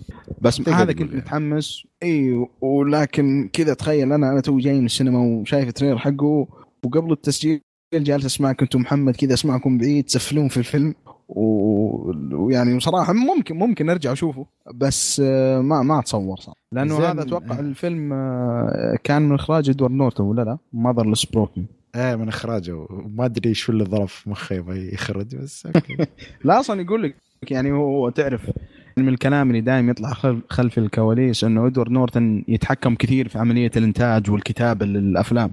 فشكله هنا قال حيجرب يسوي كل شيء في الفيلم والفيلم طلع معفن يعني على كلامهم فشكلها تجربة ما, ما راح تتكرر وصراحة ما أتمنى إنها تتكرر يعني. إدوارد نورتون كممثل أسطوري أتوقع غير كذا ما أدري والله. والله ما أدري شو اللي حولنا من إد نورتون لهذا بس السؤال جيد يعني. عندك شوف آه، آه، شو آه، زين عندك فيلم خلنا نشوف إيه، في في أفلام يا أخي. One Flew Over the Cuckoo Cuckoo's Nest فيلم بعد جيد يعني صراحة يستحق. Silence of the Lamb بعد. فنفس الكلام يعني ال- اللي ما شافه يتفرج عليه ويسمع ال- ال- الحلقة اللي تكلمنا عنها تكلمنا عن الفيلم في الحلقة. كان كان صراحة من أمتع الحلقات اللي سجلناها لأن الفيلم كان جدا جدا رائع صراحة. و ما أتذكر صراحة في حلقة رقم كم لكن بحاول أشوفها لكن فعلا عندك. في ذباب صوبك okay معلش معلش دقيقة بح- بحاول كذا أحسن الوضع. آه لا لا بس آه أفلام كلاسيكية. أنت تشوف آه يعني في الأفلام المعروفة اللي هي The Shawshank Redemption Green Mile يعني تشوف مشكلة ما في بالي يعني تعرف أنا مثلا قلت لك آه عندك فيلم Spotlight فيلم جديد يعني ممكن. آه مثل ما قلت Raging Bull اللي هي بعد من أفلام آه شو اسمه كيف؟ مارتن سكورسيزي. وروبرت دينيرو. زين شكله أبو باسل بيطول لما يطلع من البير إيش رأيك نكمل منها التعليقات؟ أيوه لو تتكرم علي وتكملها. آه وين وصلنا؟ آه M آه شو محمد ولا MHMD؟ آه شفت فيلم The Platform مع أخواني يوم خلصنا الفيلم. آه واحد آه شو؟ آه واحد باليلا فهم ويوم فهم عجبه والثاني قال جدا سطحي في تقديم الرسالة. هذا الفرق بين المحنك والمشاهد العادي ومحط الفيس لا لا يا أخي. الفيلم طبعا تكلمنا عنه الحلقة الماضية يعني من الأفلام اللي تعرف يا أخي وايد انقسام آراء كبير عليه يعني. ما ما أقول الفرق بين المحنك والمشاهد العادي يعني بس يعطيه العافية اللي فهم الرسالة من أول شيء يعني. آه روي سيمباي. الرو- الروي سيمباي ولا الروي على حسب كيف النطق. آه يعطيكم العافية حلقة ممتعة جدا واختيار أفلام عجبني التنوع فيلم American History X ترى اختيار ترى مرات تجي random عرفت؟ على حسب ال mood اختار مو على حسب ال... يعني إذا Platform كان رايج هاك الفترة وقلنا يبغى لنا فيلم كلاسيكي من فترة تكلمنا. زين نكمل التعليق. أتذكر شفته يمكن قبل 13 14 سنة. أتذكر كان أداء إدوارد نورتون فيه رائع وحتى أخوه بدع هالبزر. حسيت وجهه مألوف. تذكرت شفته في فيلم Terminator 2 هي والله هي يا أخي صح. والله ذكرني. أنا كنت وين شايف إنه بعد. هو طلع لا ترمي هي Terminator 2 يا أخي وجهه كان مألوف. هو هو نفس الولد يعني- من Terminator والله شيء نقطة جميلة الصراحة آه، أما بخصوص الفيلم الإسباني المنصة دائما نلاحظ الإسبان عندهم أفكار خارج الصندوق أو أفكار ما هي متكررة. رغم انتفاء الرغم رغم أتفق معكم أوكي آه رغم ذلك يعني أتفق معكم الفيلم فكرته ما هي جديدة جديدة الطبقية تم تنفيذها كثير وسبق وشفناها. لكن هنا تم التنفيذ آه هنا آه لكن هنا التنفيذ آه، أهنيهم عليه. لكن رغم هالشيء الفيلم ما خرج من دائرة انه فيلم فكرة جيدة فقط.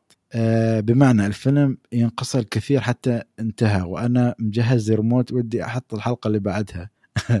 بشكل عام ممتع الفيلم وخصوصا تمثيل اللغة وطريقة كلام ساحره فعلا زي ما قلتم.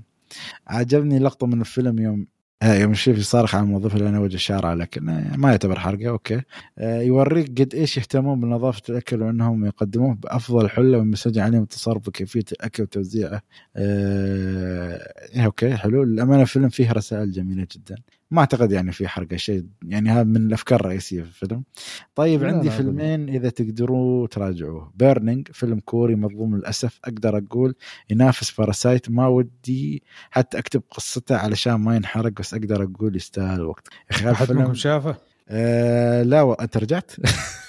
المهم آه آه، شوف ما شفته. أنا أعتقد محمد كان واد The Wailing كان يقول ولا Burning يعني كان يمدح. هو أفلام كورية نحن ترى من فترة ما شفنا فاعتقد يبغالنا نرجع على الأفلام الكورية الأجنبية فترة بما إن حطه في الليسته ولا يهمكم لا هو موجود بس أعتقد ما تكلمنا عنه. حلو. عندك فيلم Shoplifter or Manbiki Kazoku ما أدري أعتقد صح ولا غلط. فيلم ياباني جميل جدا بالعادة أكره الافلام اليابانية واكتفي بالأنمي لكن هذا الفيلم جميل ويستاهل. أعتقد إذا ما خاب ظني هالفيلم ترشح للاوسكار السنة الماضية أو السنة اللي قبل هو هو ترشح في أيوه هو فيلم سنة 2018 صراحة فيلم جدا جدا رائع يعني شفته؟ أي أعتقد شفته. أنا شفته بعد. والله ما أذكر يا أخي. لا فيلم مرة ممتاز من الأشياء اللي اللي إن شاء الله إن شاء الله نحاول نراجعها في في أقرب فترة ممكنة. نخلي نسوي حلقة آسيوية كوري ياباني آه، وصيني بعد يلا بعد ما تزعلون الصينيين يعني. مع إنهم مزعلين العالم كله بس يلا. بخصوص فيلم The Gentlemen وإعادة تجربة جاي ريتشي ووضع أمريكي في البطوله فيلم إنجليزي هل عملتوا له review ولا ناويين؟ معلش على مقاطعتك ما في لا لا. إي نعم. طيب آه، سوينا له review بس خلني أعطيك رقم الحلقة عشان ما أنا ما كنت معكم في الحلقة فخلني أقول لراي حدك تطلع رقم الحلقة. فيلم جنتلمان آه، فيه روح جاي ريتشي يعني الفيلم ما هو جبار. لكنه ممتاز جدا يعني شفته في السينما مرة حلو تفاصيله حلوة طريقته جميلة جدا صراحة جدا حلو تكلموا عن الشباب صلحوا عنه review كامل بنعطيكم اسم رقم الحلقة ال- تقدر ترجع لها. آه، رقم الحلقة 210 اي الحلقة رقم 210 فيها تعليق الشباب عن The Gentlemen أكمل. آه، ولا بتكمل أنت؟ أكمل أنا ولا يهمك. آه، تعليق آه، هذا خوينا خالد وليد ما أدري مشكلة من فترة ما علق ال K 1 6 7 9 0 هو هو ما كتب آه، السلام عليكم معكم خالد وليدي بس يمكن هو مشكلة ممكن صراحة هو. لا لا هو, هو هذا خوينا ترى ما غير. بس غريب ما كتب. خالد. زين السلام عليكم جميعا يعطيكم العافية على فيلم American History X ما قد شفته بس ناوي أشوفه بس بعد ما سمعت رأيكم في الفيلم لا لا لازم تشوفه من الأفلام الكلاسيكية ممتازه يقول أنا شفت فيلمين The Invisible Man و Bloodshot فيلم The Invisible Man الفيلم كان مفاجأة بالنسبة لي. الرعب واثاره كانوا ممتازين. آه إليزابيث موس قدمت أداء ممتاز. أيضا طريقة تنفيذ الفكرة كانت جميلة وأعطيه ثمانية من عشرة. فيلم Bloodshot شفت فكرة ال comic نفس نفسه جميل لكن طريقة التنفيذ في الفيلم كان مخيب الامال وسيء جدا. طريقة سرد الأحداث الإخراج الكتابة الحوارات سيئة وممله مشاكل في المؤثرات البصرية ومشاهد الأكشن رخيصة جدا. وإذا من وإذا من بغلطان هذا ثالث فيلم Sony Pictures سووه عن ال superheroes أو عن الكوميكس. لا بما أن نتكلم عن سوني يعني هو خالد وليدي اذا خالد أكيد. هو هو يحب سوني كثير. نعم. الأول كان سبايدر مان الثاني صدم الجميع اللي هو Ghost Rider حق نيكولاس كيج. والمضحك في الموضوع إن الفيلم نزل في 2007 نفس السنة اللي نزل فيها مزبلة التاريخ آه، سبايدر مان 3 ولا سووا له جزء ثاني Ghost آه، Rider طلع أسوأ من الأول. أتمنى الثاني لا تذكرني الجزء الثاني من أنا ما شفت الجزء الثاني. وأتمنى تتكلمون عن فيلمين The Truman Show و Collateral آه صراحة Collateral حق توم كروز ممتاز جدا. آه بالنسبة ل The Truman Show هو فيلمي المفضل آه لجيم كيري و Collateral هو فيلمي المفضل لتوم كروز طبعا هذا رأيي الشخصي. آه Collateral طلع توم كروز في الفيلم هذا بشخصية غير آه غير اللي متعودين عليه وصراحة كان ممتاز فيه. لا في بس ما أتفق معه في ذا ترومان شو صراحة من أقوى أفلام جيم كيري. كقصه ككوميديا يعني أوكي كوميديا في أفلام يمكن أقوى بس هاك كفيلم بشكل عام يمكن أقوى أفلام توم كروز في فيلمين. له أحس انه اندر ريتد اللي كولاترال وفيلم آه انترفيو نسيت. فامباير لا لا آه فيلم يوم هو يصلح آه، حد ضباط النازيين آه هتلر. Valkyrie شيء اسمه. Valkyrie هذا الفيلمين أحس إن توم كروز underrated في الفيلمين هذه مع إنها ممتازة ويستاهل إنك تشوفها. إذا عجبك Collateral شوف آه، Valkyrie بيعجبك. The Truman آه، Show بس Truman Show أنا أنا أتفق مع خالد صراحة من من أحسن الأشياء لجيم كيري وأنا يمكن أشوف هذا ممكن هذا أفضل أداء لجيم كيري صراحة في فيلم. آه ممكن حتى أنا أفضل الفيلم هذا صراحة لأنه تعرف لما أحد يتكلم عن جيم كيري في أدواره الدرامية تقريبا تسمع The Truman Show و The Eternal Spotlight something كذا. الفيلم الطويل مرة ذاك اسمه مرة طويل. أيوه. أنا أفضل فيلم هذا Truman Show بكثير على الفيلم الثاني هذا اللي ماني قادر أحفظ اسمه. خل- خلنا كان جدا والفيلم فيه مفاجأة. في في مفاجأة مرة ممتازة على فكرة. طيب يعطيك العافية خالد وليد. ننتقل للسؤال اللي بعده من نواف يقول بس قبل ما تقول خليني أعطيك اسم الفيلم عشان نكون على Eternal Sunshine of the Spotless Mind. نزل في 2004 يعتبر دراما و romance sci-fi آه، تقييماته 8.3 يعني فيلم مش بطال أو مو مش بطال فيلم قوي يعني كتخ من أكثر الأفلام الملحوسة في العالم يعني. حلو. آه السؤال اللي بعده من نواف يقول السلام عليكم يعطيكم العافية. أتمنى تساعدوني في التخلص من متلازمة هوليوود. المصطلح هذا من كيسي. أنا حالتي صعبة مع أي مسلسل أو فيلم مو من هوليوود. المشكلة في أفلام كثيرة ممتازة والكل يمدحها من أوروبا مثلا ومع ذلك ما قدرت أتابعها. واللي يفاقم المشكلة هو إذا كانت لغة الفيلم مو إنجليزية.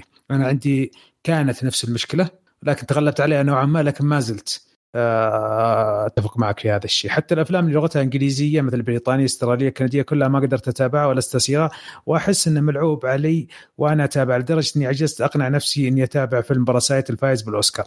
شوف آه علشان آه خلينا نكمل السؤال بعدين نعلق عليه. يقول باختصار أنا أعامل هوليوود مثل دوري أبطال أوروبا وأعامل أي فيلم خارجه منه مثل دوري آسيا أو دوري ركاء. طبعا دوري ركاء هذا الدوري الدرجه الأولى عندنا في السعودية. آه خلينا نجاوب على السؤال هذا وبعدين ننتقل على النقطة الثانية. أنا نوعا ما نفس شعورك. أنا أحب الأفلام الأمريكية وما أتابع الأفلام الأوروبية ولا اليابانية والكورية الإسبانية حتى المسلسلات. في الفترة الأخيرة شفت مسلسل Narcos ما هو بالإنجليزي كان ممتاز جدا. آه شفت بعض الأفلام زي فيلم Parasite Invisible Man Invisible Guest بعض الأفلام الإسبانية. آه جيدة وحلوة لكن معايا مشكلة معاه يعني مثلا زي فيلم Parasite الناس اللي رفعوا فيه وإنه يستاهل اوسكار ما تعجبني فيه بعض الدقة وبعض الصدف اللي مبالغ فيها خاصة حتى الإسبان. نفس ال ال الكوريين في حكاية الصدف ما الصدف. حكاية اللغة ما هي ما أثرت علي كثير لكن لها تأثير. يعني ما زلت أعشق الأفلام الأمريكية أكثر من البريطانية تقريبا قريبة من الأمريكية يعني ما عندي مشكلة معها. شفنا برضه فيلم الظاهر دنماركي مدري نرويجي اللي هو قلتي كان مرة ممتاز كان حلو جدا أنا ما في أكشن يعني كله كلام. اي كله كلام كله كله سبيتش أصلا فيلم ست واحد يعني ف... آه. ف يعني أنت بتشوف أفلام لا تجيك أفلام واحد ولا اثنين من كوريا واحد من اليابان واحد من إسبانيا تجيك حلوة. يعني تجيك جودتها مره ممتازه تستاهل تشوفها. شوفوا يا أن ما شاء الله عليه قوي في الإنجليزي لدرجه أن أصلا ما يستخدم ترجمة فلما ينقل اللغات الثانية يقرأ الترجمة ويتعب. أو إنه هو مو بعجبتنا اللغة أصلا. بس لا والله عاد فرصة يعني. أنا صراحة ما كنت أشوف افلام مثل ما قال باسل غير أمريكي. نادرا ما كنت أشوف فيلم إسباني على نصيحة حد من الشباب ولا شيء. بس يعني طبعا بعد ما دخلنا شوي ما شفنا ذاك الكمية من الأفلام بس يعني فتحت الإمكانيات. خاصة بما إن شفنا أفلام قوية وصدقني لازم في حلقة نسوي حلقة آسيوية بالكامل. ولا لا لا لا. خارج لا لا لازم نسوي حلقة خارج هوليوود. كامل. ممتاز. فإذا أنت تشوف بعض الأفلام تجيك ممتازة يعني فيلم Parasite لازم تشوفه. فيلم جودته مرة ممتازة. أنا أشوف إنه ما يستاهل اوسكار لكن الفيلم ممتاز. يعني في قصة ممتاز في إخراج ممتاز فيه طريقة معالجة درامية وإخراجية مرة ممتازة. فلا حرام إنك تترك بعض المتعة وجرب. أنت لا تقول شيء ما هو كويس وأنت ما جربت. جرب وشوف وتابع بعدين قرر. فعلا. آه، يمكن يكون دوري ركاء حلو يعني. بس أنا أنا أشوف يعني ترى ممكن الشغله اللي, اللي تساعدك على على إنه تتخطى الشيء هذا إنه حاول تتفرج على يعني مثلا على كل سينما من أفضل فيلم عندهم يعني على أساس إنه تساعدك إنه تخش في الجو أكثر. و... وإنه لما تتفرج على فيلم تكون جودته جدا ممتازة أنا ما أدري لو لو عندكم الشغلة هذه لما يكون فيلم جدا ممتاز خلاص بالنسبة لي اللغة ما هو عائق يعني بس هي هي وسيلة إنه أفهم بالضبط وش اللي جالسين يقولونه. يعني مثلا Oldboy Oldboy لما أتكلم يعني فيلم فيلم صراحة تحفة وحرام إنه الواحد يضيع على نفسه شغلة زي كذا أو زي ما قال أبو باسل مثلا مسلسل Narcos. وفي أفلام كثير جدا ممتازة حرام إنه الواحد يتجاوزها وتروح عليه بسبب إنه عنده مشكلة مع اللغة أو إنه صعب يتعود على لغه ثانية غير الإنجليزية. فلا حا- حاول يعني كذا من كل سينما من كل صناعه حاول تشوف الشيء البارز من عندهم وممكن هذا يكون سبب إنه تخش في في في سينما ثانية مختلفة دوامة. في توجهاتها في أسلوبها. بالضبط. يعني ترى الأفلام الكورية بالنسبة لي أنا لما أول ما ابتديت كان مع اولد بوي بعدها خشيت في أفلام يعني مو مرة كثير بس أشوف إن عدد طيب وجدا جدا ممتازه أغلبها يعني. يعني الحين لو محمد يعني لو كان موجود معنا لو نسأله أكيد يقول في البداية ما أعتقد يعني نسبه 50% لأن ما كان عجبتنا الافلام في البداية. بس الحين ما شاء الله عليه يعني هو من الناس اللي أشوف يعني ما شاء الله مدركين للسينما الكورية وأفلام اللي تنزل أول بأول. فممكن تعشق الشيء يعني ممكن. بس ولكن عطى فرصة. عطى فرصة. عطى فرصة.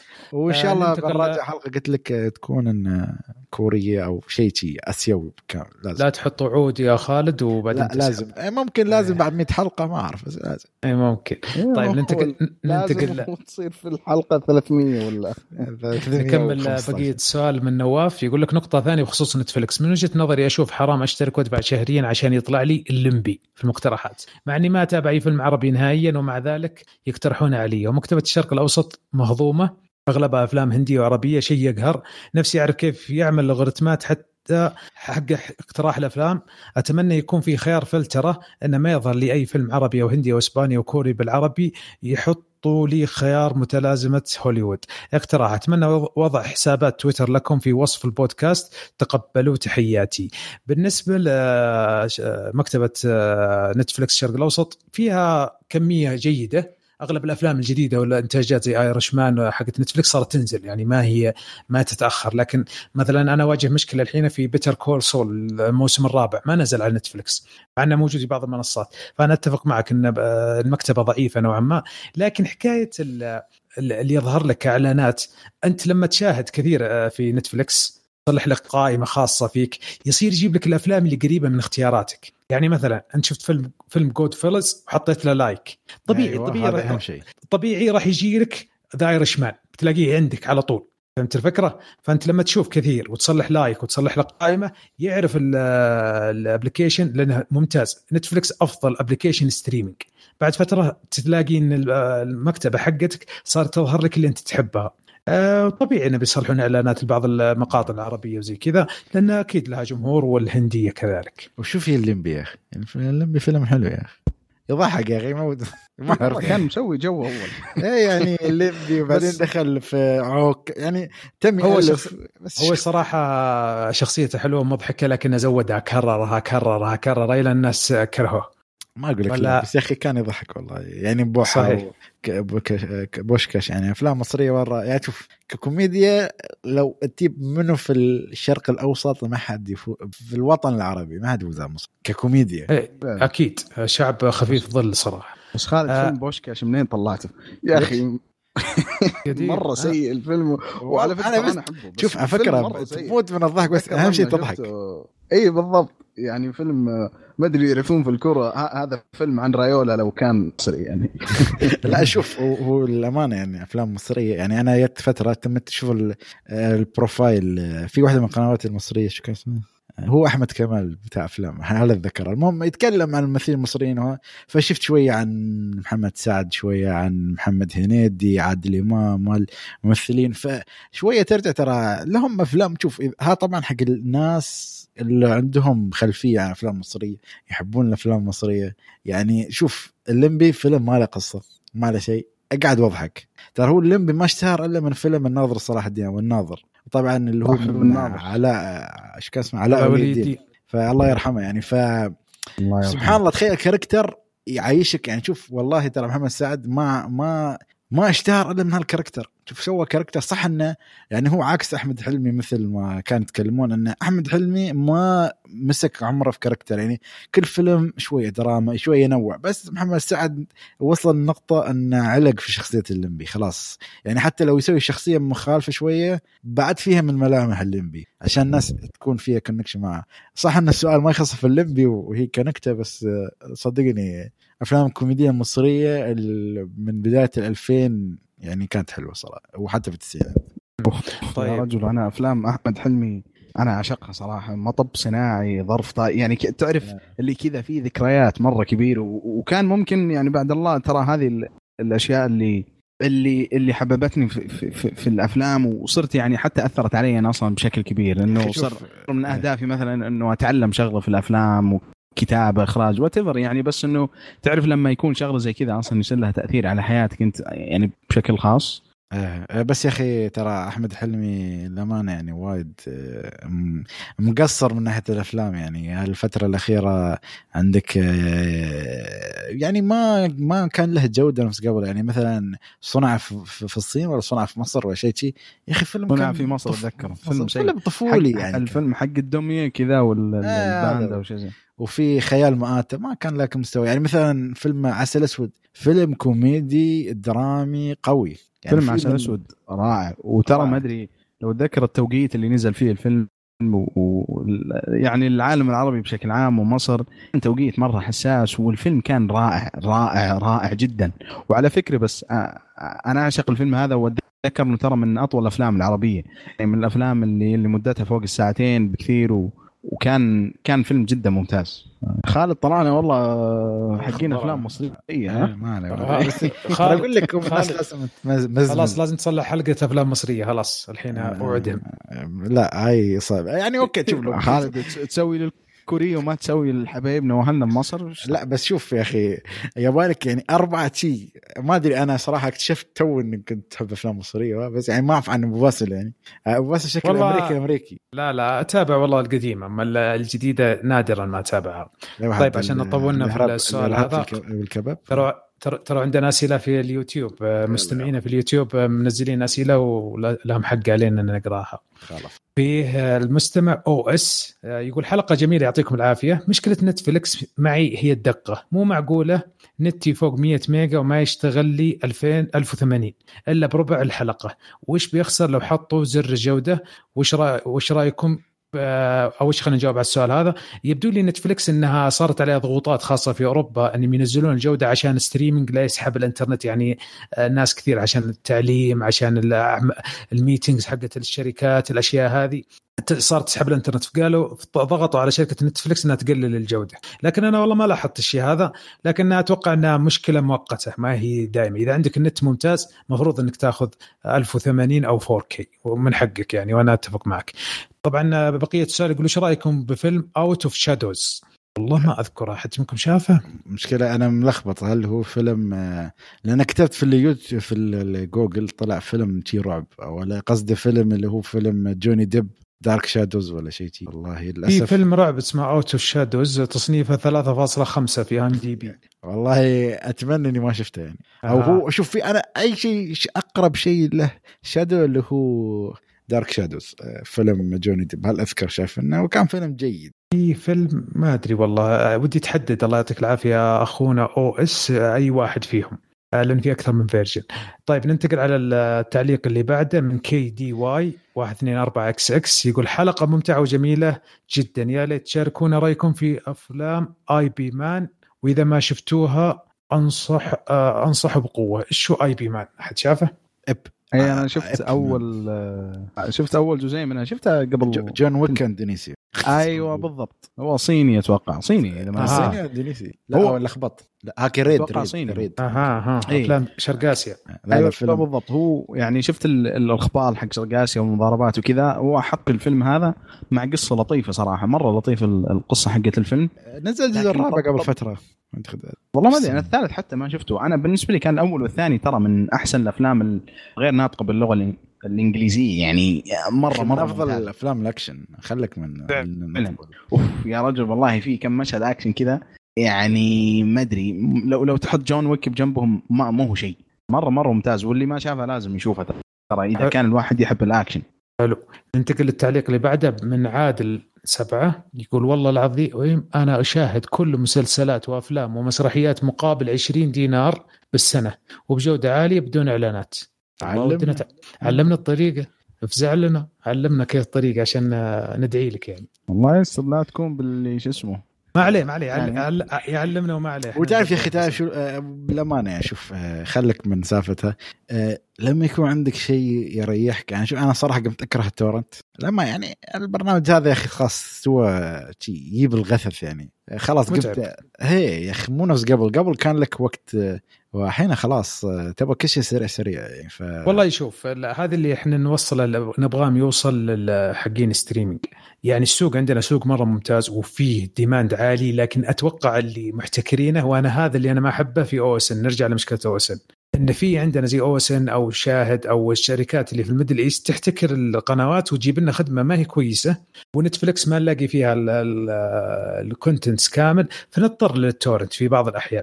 لكن لو ألاقي آه، خدمة زي Netflix فيها جميع الخدمات لو خدمتين ثلاث راح أشترك فيها كلها. بنفس جودة Netflix أنا أتكلم. يعني HBO on demand المفروض إنها موجودة عندنا ما دام موجودة في أمريكا. Disney Plus المفروض في خدمة عندهم زي Netflix ما يعطون حقوق لشركة ثانية قاعدة تجرب وتشتغل ويبغى لها وقت حتى تنضج. فتضطر بعض الأحيان لل torrent. شوف يا أخي حتى في يعني حتى لو تسوون ثلاث أربع برامج أنا أتمنى ما أدري هو في برنامج ما أعتقد موجود أو عدة برامج اللي هي تجمع لك كل application أنت مشترك فيها وتخلي تسوي لك platform انت تصنع platform تسوي search يعطيك شو الأعمال الموجودة. فيعني بيكون أسهل وأسهل بعد طبعا.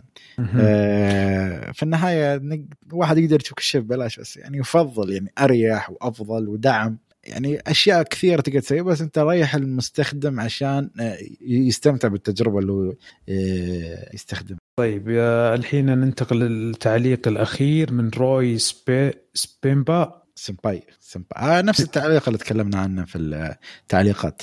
أها هو نفسه كتبه هنا وكتبه هنا. الروي سمباي نعم. بس هنا حتى ملخص منطق الله يعطيك العافية روي وتشرفنا إنك تعلق هنا وهنا. راح نحاول نتكلم عن تعليقاتك لانها صراحة مستمتع. حتى أخذنا وقت فيها كثير لأن نستمتع والله فيها. طيب هذه حلقتنا. هذه حلقتنا لهذا اليوم أتمنى تكونوا استمتعتوا معنا. لا تنسوا تعطونا تعليقاتكم على الموقع فيسبوك تويتر وأعطونا تقييماتكم لنا على- أيوه الحين يوتيوب أبو عمر شغال حريقة هناك. شوفوا مقاطع مرة ممتازة هناك. ولا تنسون تقييماتنا تقييمنا في ايتونز ولا تنسوا تتابعونا في يوتيوب زي ما قلنا وعندنا أشياء جميلة هناك. ونشوفكم إن شاء الله الحلقة القادمة على ألف ألف خير.